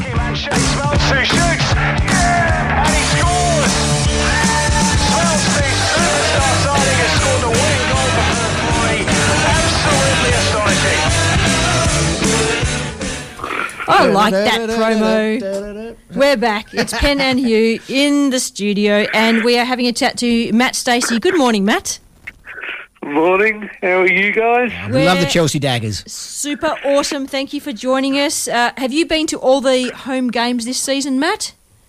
All but one when I was away when they had the games changed around. Yep, and, and isn't that the challenge Yes. this season? It's planning for when the games are going to be, and then they Yep. change and replanning again. Yep. But uh, I think that the Glory have done a great job in working with whatever it is they've had to work with. The shed is open today. Yay! Yep. Or tomorrow. Oh, sorry, Wow. tomorrow. Sorry, it, it's open for tomorrow. How odd was that? I mean, you know, the shed, standing in front of the shed, that was just such an odd vision. And uh, uh, how do you, you know, how do you get that uh, that to react? It's like, yeah, okay, we'll just stand up here and. Uh, But you do what you normally do. You go to the game if you're going to get to the game, and you shout for your team and do your thing. So, so Matt, we won the last two games. It's pretty good. We're in the bottom half of the table though, so we've got some damn hard work to two do. more games that puts us in the top. No, we, we can still make. We'll still make it. Yeah, we'll yeah. make the eight. Well, we'll make the six. I mean. Yeah, yeah. Well, we've Yeah. yeah. It- We've got a we've got a tough call. We've got um, Melbourne City, yeah. Macarthur, Central Coast, uh, Sydney, and I don't know who the other two are above us. But we're sitting tenth on the table at the moment, Matt. We've got a lot of work to do. Yeah, but we've got we're we're, we're the team. we- Remember, we've got games in hand Yeah. that they don't. That's right. That's true. Yeah. And home games Yeah. as well. Well, that that's true. Yeah. And then the next game's coming up. We've got Western Sydney Wanderers on Sunday at six fifteen. Adelaide on Wednesday, Macarthur on the 23rd. So we've got three home games on the trot. And then, are we going to travel to Wellington? Yes. Matt? Are we? Will Tony let the team travel to Wellington? Yes. Oh, It, it's a big call. He was rather frustrated with Yeah. the fact that we'd have all these home games and then have to go all the way to Wellington. Well, they don't. They don't really have a choice. I know. It seems a bit unfair and unreasonable. So, But then again, think, think about it for the their fans over there. They haven't seen their teams play, so yes. it's good that their fans are able to have some home games over in New Zealand. Yeah. and we supposedly have that Anzac bubble. So, you know, if we've got the bubble, then, you know, maybe we should utilise it. Like I say, it's the same as we had with uh, with the Glory going, well, when are we going to see them play at home? And like you say, the, the Phoenix fans have, have not seen them all, all season. Yeah, yeah, that's right. Yep. Um, so, Matt, what do you think about our form at the moment? We have won the last two games. Yep. Um, so two, two, one, and three nil. Yep. Uh, I think the form's going well, considering we're not getting. I don't, a lot of people don't know this. The players are only getting recovery in between games. They're not getting proper training, so they're not being able to fix any little problems that happened like the week before that. So, honestly, the form is really good considering all the challenges the team's actually having. And we've got a young team that everyone's wanted, but complain when they don't re- do results. Yep. We're, we're in a building year. So you think Garcia's Well- doing all right? Yeah, Garcia is doing a brilliant job with the situations he's had, Mm-hmm. and thing it's not easy for would not, wouldn't be easy for a coach not being able to train your team the way you want to train them in the season. Yep. Yep. Well, we were talking about that with uh, Tom Sermanni, who's right. the New Zealand women's coach. He's not going to get to see his players for the Olympics until they actually get to Japan because Yeah. they're playing all around the world. How hard is that for a coach? So, all, all these things that are happening in COVID. So, Matt, you were saying that they, they have limited uh, training time, that it's just basically playing and uh, recovery, then playing, recovery. How then has uh, Richard Garcia been able to implement the back three so successfully? I mean, it's been a back four for most of the season. Then all of a sudden, we've gone back three. You know, normally a, a, a change like that would require some significant readjustment on the training track. Yeah, so most of we've been working on little bits, but I would imagine it was a roll of the dice. Let's see if this works Wow. Yep. to save the season, pretty much, and it, and it has. Wow, I mean, uh, I, I've not uh, thought of uh, of Garcia as a let's throw all the darts at the board and see which one lands. Uh, uh, you know, he, he seems to be a fairly level-headed coach. There must have been some some thought process. I mean, Do when you, we do you know what? We're in the bottom half of the table. Yeah. We've got to we've got to do whatever it is we've got to do and Yeah. sha- shake up. Yeah, I mean, Popper was playing the back three with with, with some really fantastic wing backs, and, and we were all super excited as to how that uh, how that looked on the park. And then we've gone to the, well, Garcia comes in, goes to a back four. We go, yeah, okay, fair enough, a little bit more solid at the back, and then, like I say, he's just thrown this curveball at at us and the league uh, as a whole. It's it's amazing. It's working. Oh, it's working, yeah. So, um, Matt, your thoughts on Kilkenny leaving the squad? Oof. Oh, I'll be cr- careful what I say Yeah, because I don't want to upset set anyone. Yep. But honestly, most probably the time is right for him to go. He's been a brilliant player, but honestly, I've noticed a change in him in this season on the pitch. Do you think His that's attitude. Oh, okay. I was going to say, do you, you you think it's attitude, not injury? Uh, he, he seemed to be maybe carrying something that undisclosed. Yeah, I reckon it's more attitude, and the direction we're going isn't the direction he's wanting. Wow. But I, honestly, and remember, he's wanted to become a coach, um, player, then coach. Right. So maybe that's the direction is not what we're going in. So it's best to part ways now. So, what do you think? Maybe a, a club like Macarthur, who would be sort of a bit more uh, open to the idea of a player coach. Well, actually, what about Steve McGarry? Because when he came to the his end of playing with Yeah. Perth Glory, Yeah. uh, he ended up stepping into the development of That's right. side. He did. So, there's no role for Kilkenny uh, being offered there. I don't know. We don't know. He Oh, might not even play again. He might not even play again. Wow. He might retire after this as a player and maybe just focus in going into coaching. Okay. no, no, no, no one, no one's actually asked that question. Yeah. What is is he going to be involved some way in another role rather than a player? Well, Matt, when we get you back on the show, make sure you've asked that question of Neil so that you can answer Yeah. it next time you're on the show. There's But I do, I do have some. I do have something to say. Goes. All members, make sure you've checked your emails because the game that we got changed on the fifth that we weren't allowed into the ground. All mem, all full paid members have got two general admission tickets as compensation, so they can give to friends to go to a game or any any of the last three home games. So we get more people in the ground. Excellent. Right, yeah, that's good because the capacity's increased. I'm not quite sure if it's open to 100%. 100%. 100% okay? all. all 100%. Yep. Yeah, perfect. So it should be a, a normal home game. And if everything goes well, fingers crossed, in our community, then the next two games after this will also be sheds open, 100% capacity, and maybe bring your mates down as well. So get Yep. down to the game. Yep. 6.15 kickoff on Sunday at HBF Park. And Matt, I did want to ask you too, we've got the Olympics coming up and... Um, Van Egmond's taking the squad because Arnie's going to be doing the World Cup qualifiers. But do you think there's any players in our glory squad that deserve a little bit of attention there?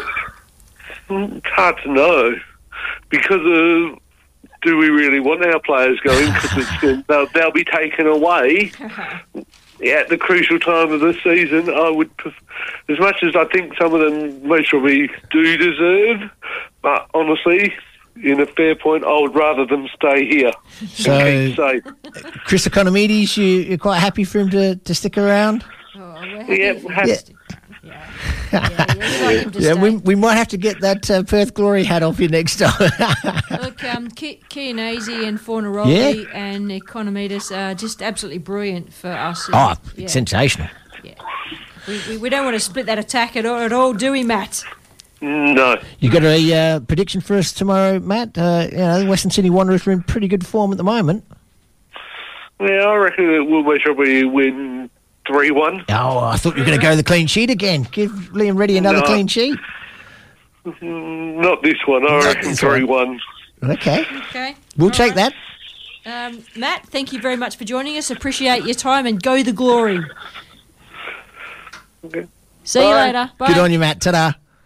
That was uh, Matthew Stacey, who is the guy that always wears everything glory on That's it. match day, from shoes upwards to that great big hat that he normally wears. And I've got my Glory shirt on. Okay, it's the Glory Women's shirt because we were talking women's football today. Yep. So Yep, and uh, good tip from Matt there. If you're three one, That's member. we'll take that every day of the I- week. And I wasn't talking about that tip, but that was a good tip. Um, I was talking about if you're a member, check your emails. Oh yeah, yeah, yeah, yeah. And and don't just sit on that ticket. Pass it on to uh, to family and friends and get that uh, whole crowd buzzing. Yep, it, it is. It is a full weekend of football. I mean, there's, Yeah. get out and about and watch your um, state league games, your FA, eh, F- your cup F- games. Your cup a games. cup. Yeah, my God. um, so cup games, and then there's the women's NPL tomorrow, Yep. state league matches tomorrow, and then finish up with the glory if you just haven't had enough football by that stage. Yep. Before you go back to work. And you got the North Perth game on uh, Wednesday as well. So if you can't get to the Glory game, you can always go to that FFA Cup. Yep.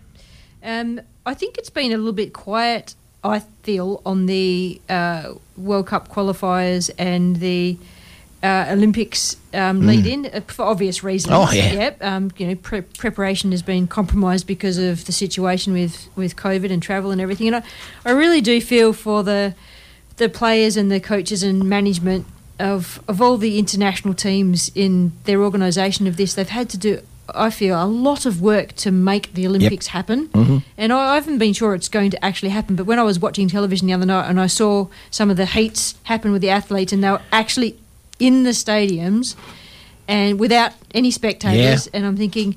Good on them because they you do a four year cycle to get to an Olympics, just like a World Cup qualifier. There's all these prep tournaments along the way which haven't been able to happen.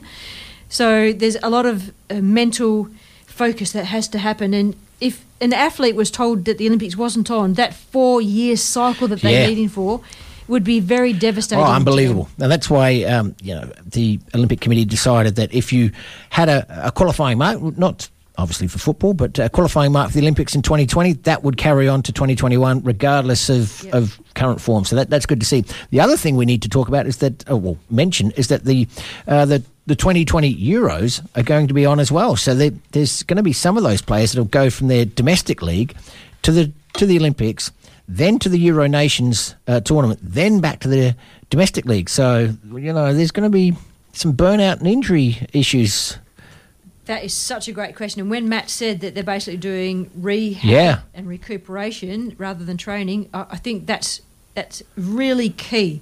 Is that you don't burn out players. Mm. And but can you, as a coach, can you talk through the mental part of the game, the game structure and the strategies, without actually going on the park and implementing it fully? Well, that that's what I was saying with that uh, that, that back three to you know to play back four and then throw the darts at the dartboard and go, yeah, we'll do this without any major training to be uh, to be put onto the onto the onto the players.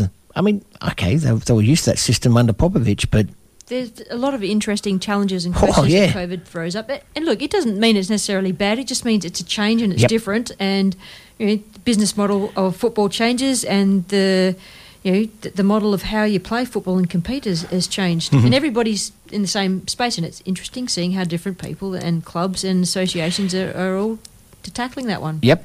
Yep. And just one more thing that's happening in the uh, the football world: uh, 22 Titchbourne Street, Cockburn Central, Subbuteo Perth have got their monthly meeting on from nine o'clock. Come on down, all equipment supplied. It's a friendly atmosphere. Unless I'm playing, then you need some earplugs, obviously. but uh, come on down, new members welcome. We'll uh, we'd love to have you down there. Thanks everybody for listening in. Hugh, it's been absolutely fantastic. My having pleasure my always, wingman. Penny. See you next time. You bet. You've been listening to Pen and Hugh on the World Football Program. Up next is Len and Bags Groove with the Jazz Show. Go Glory! Go Glory. Days 9494 2100 for information on how to become a member or to donate to the station. Thanks for your support.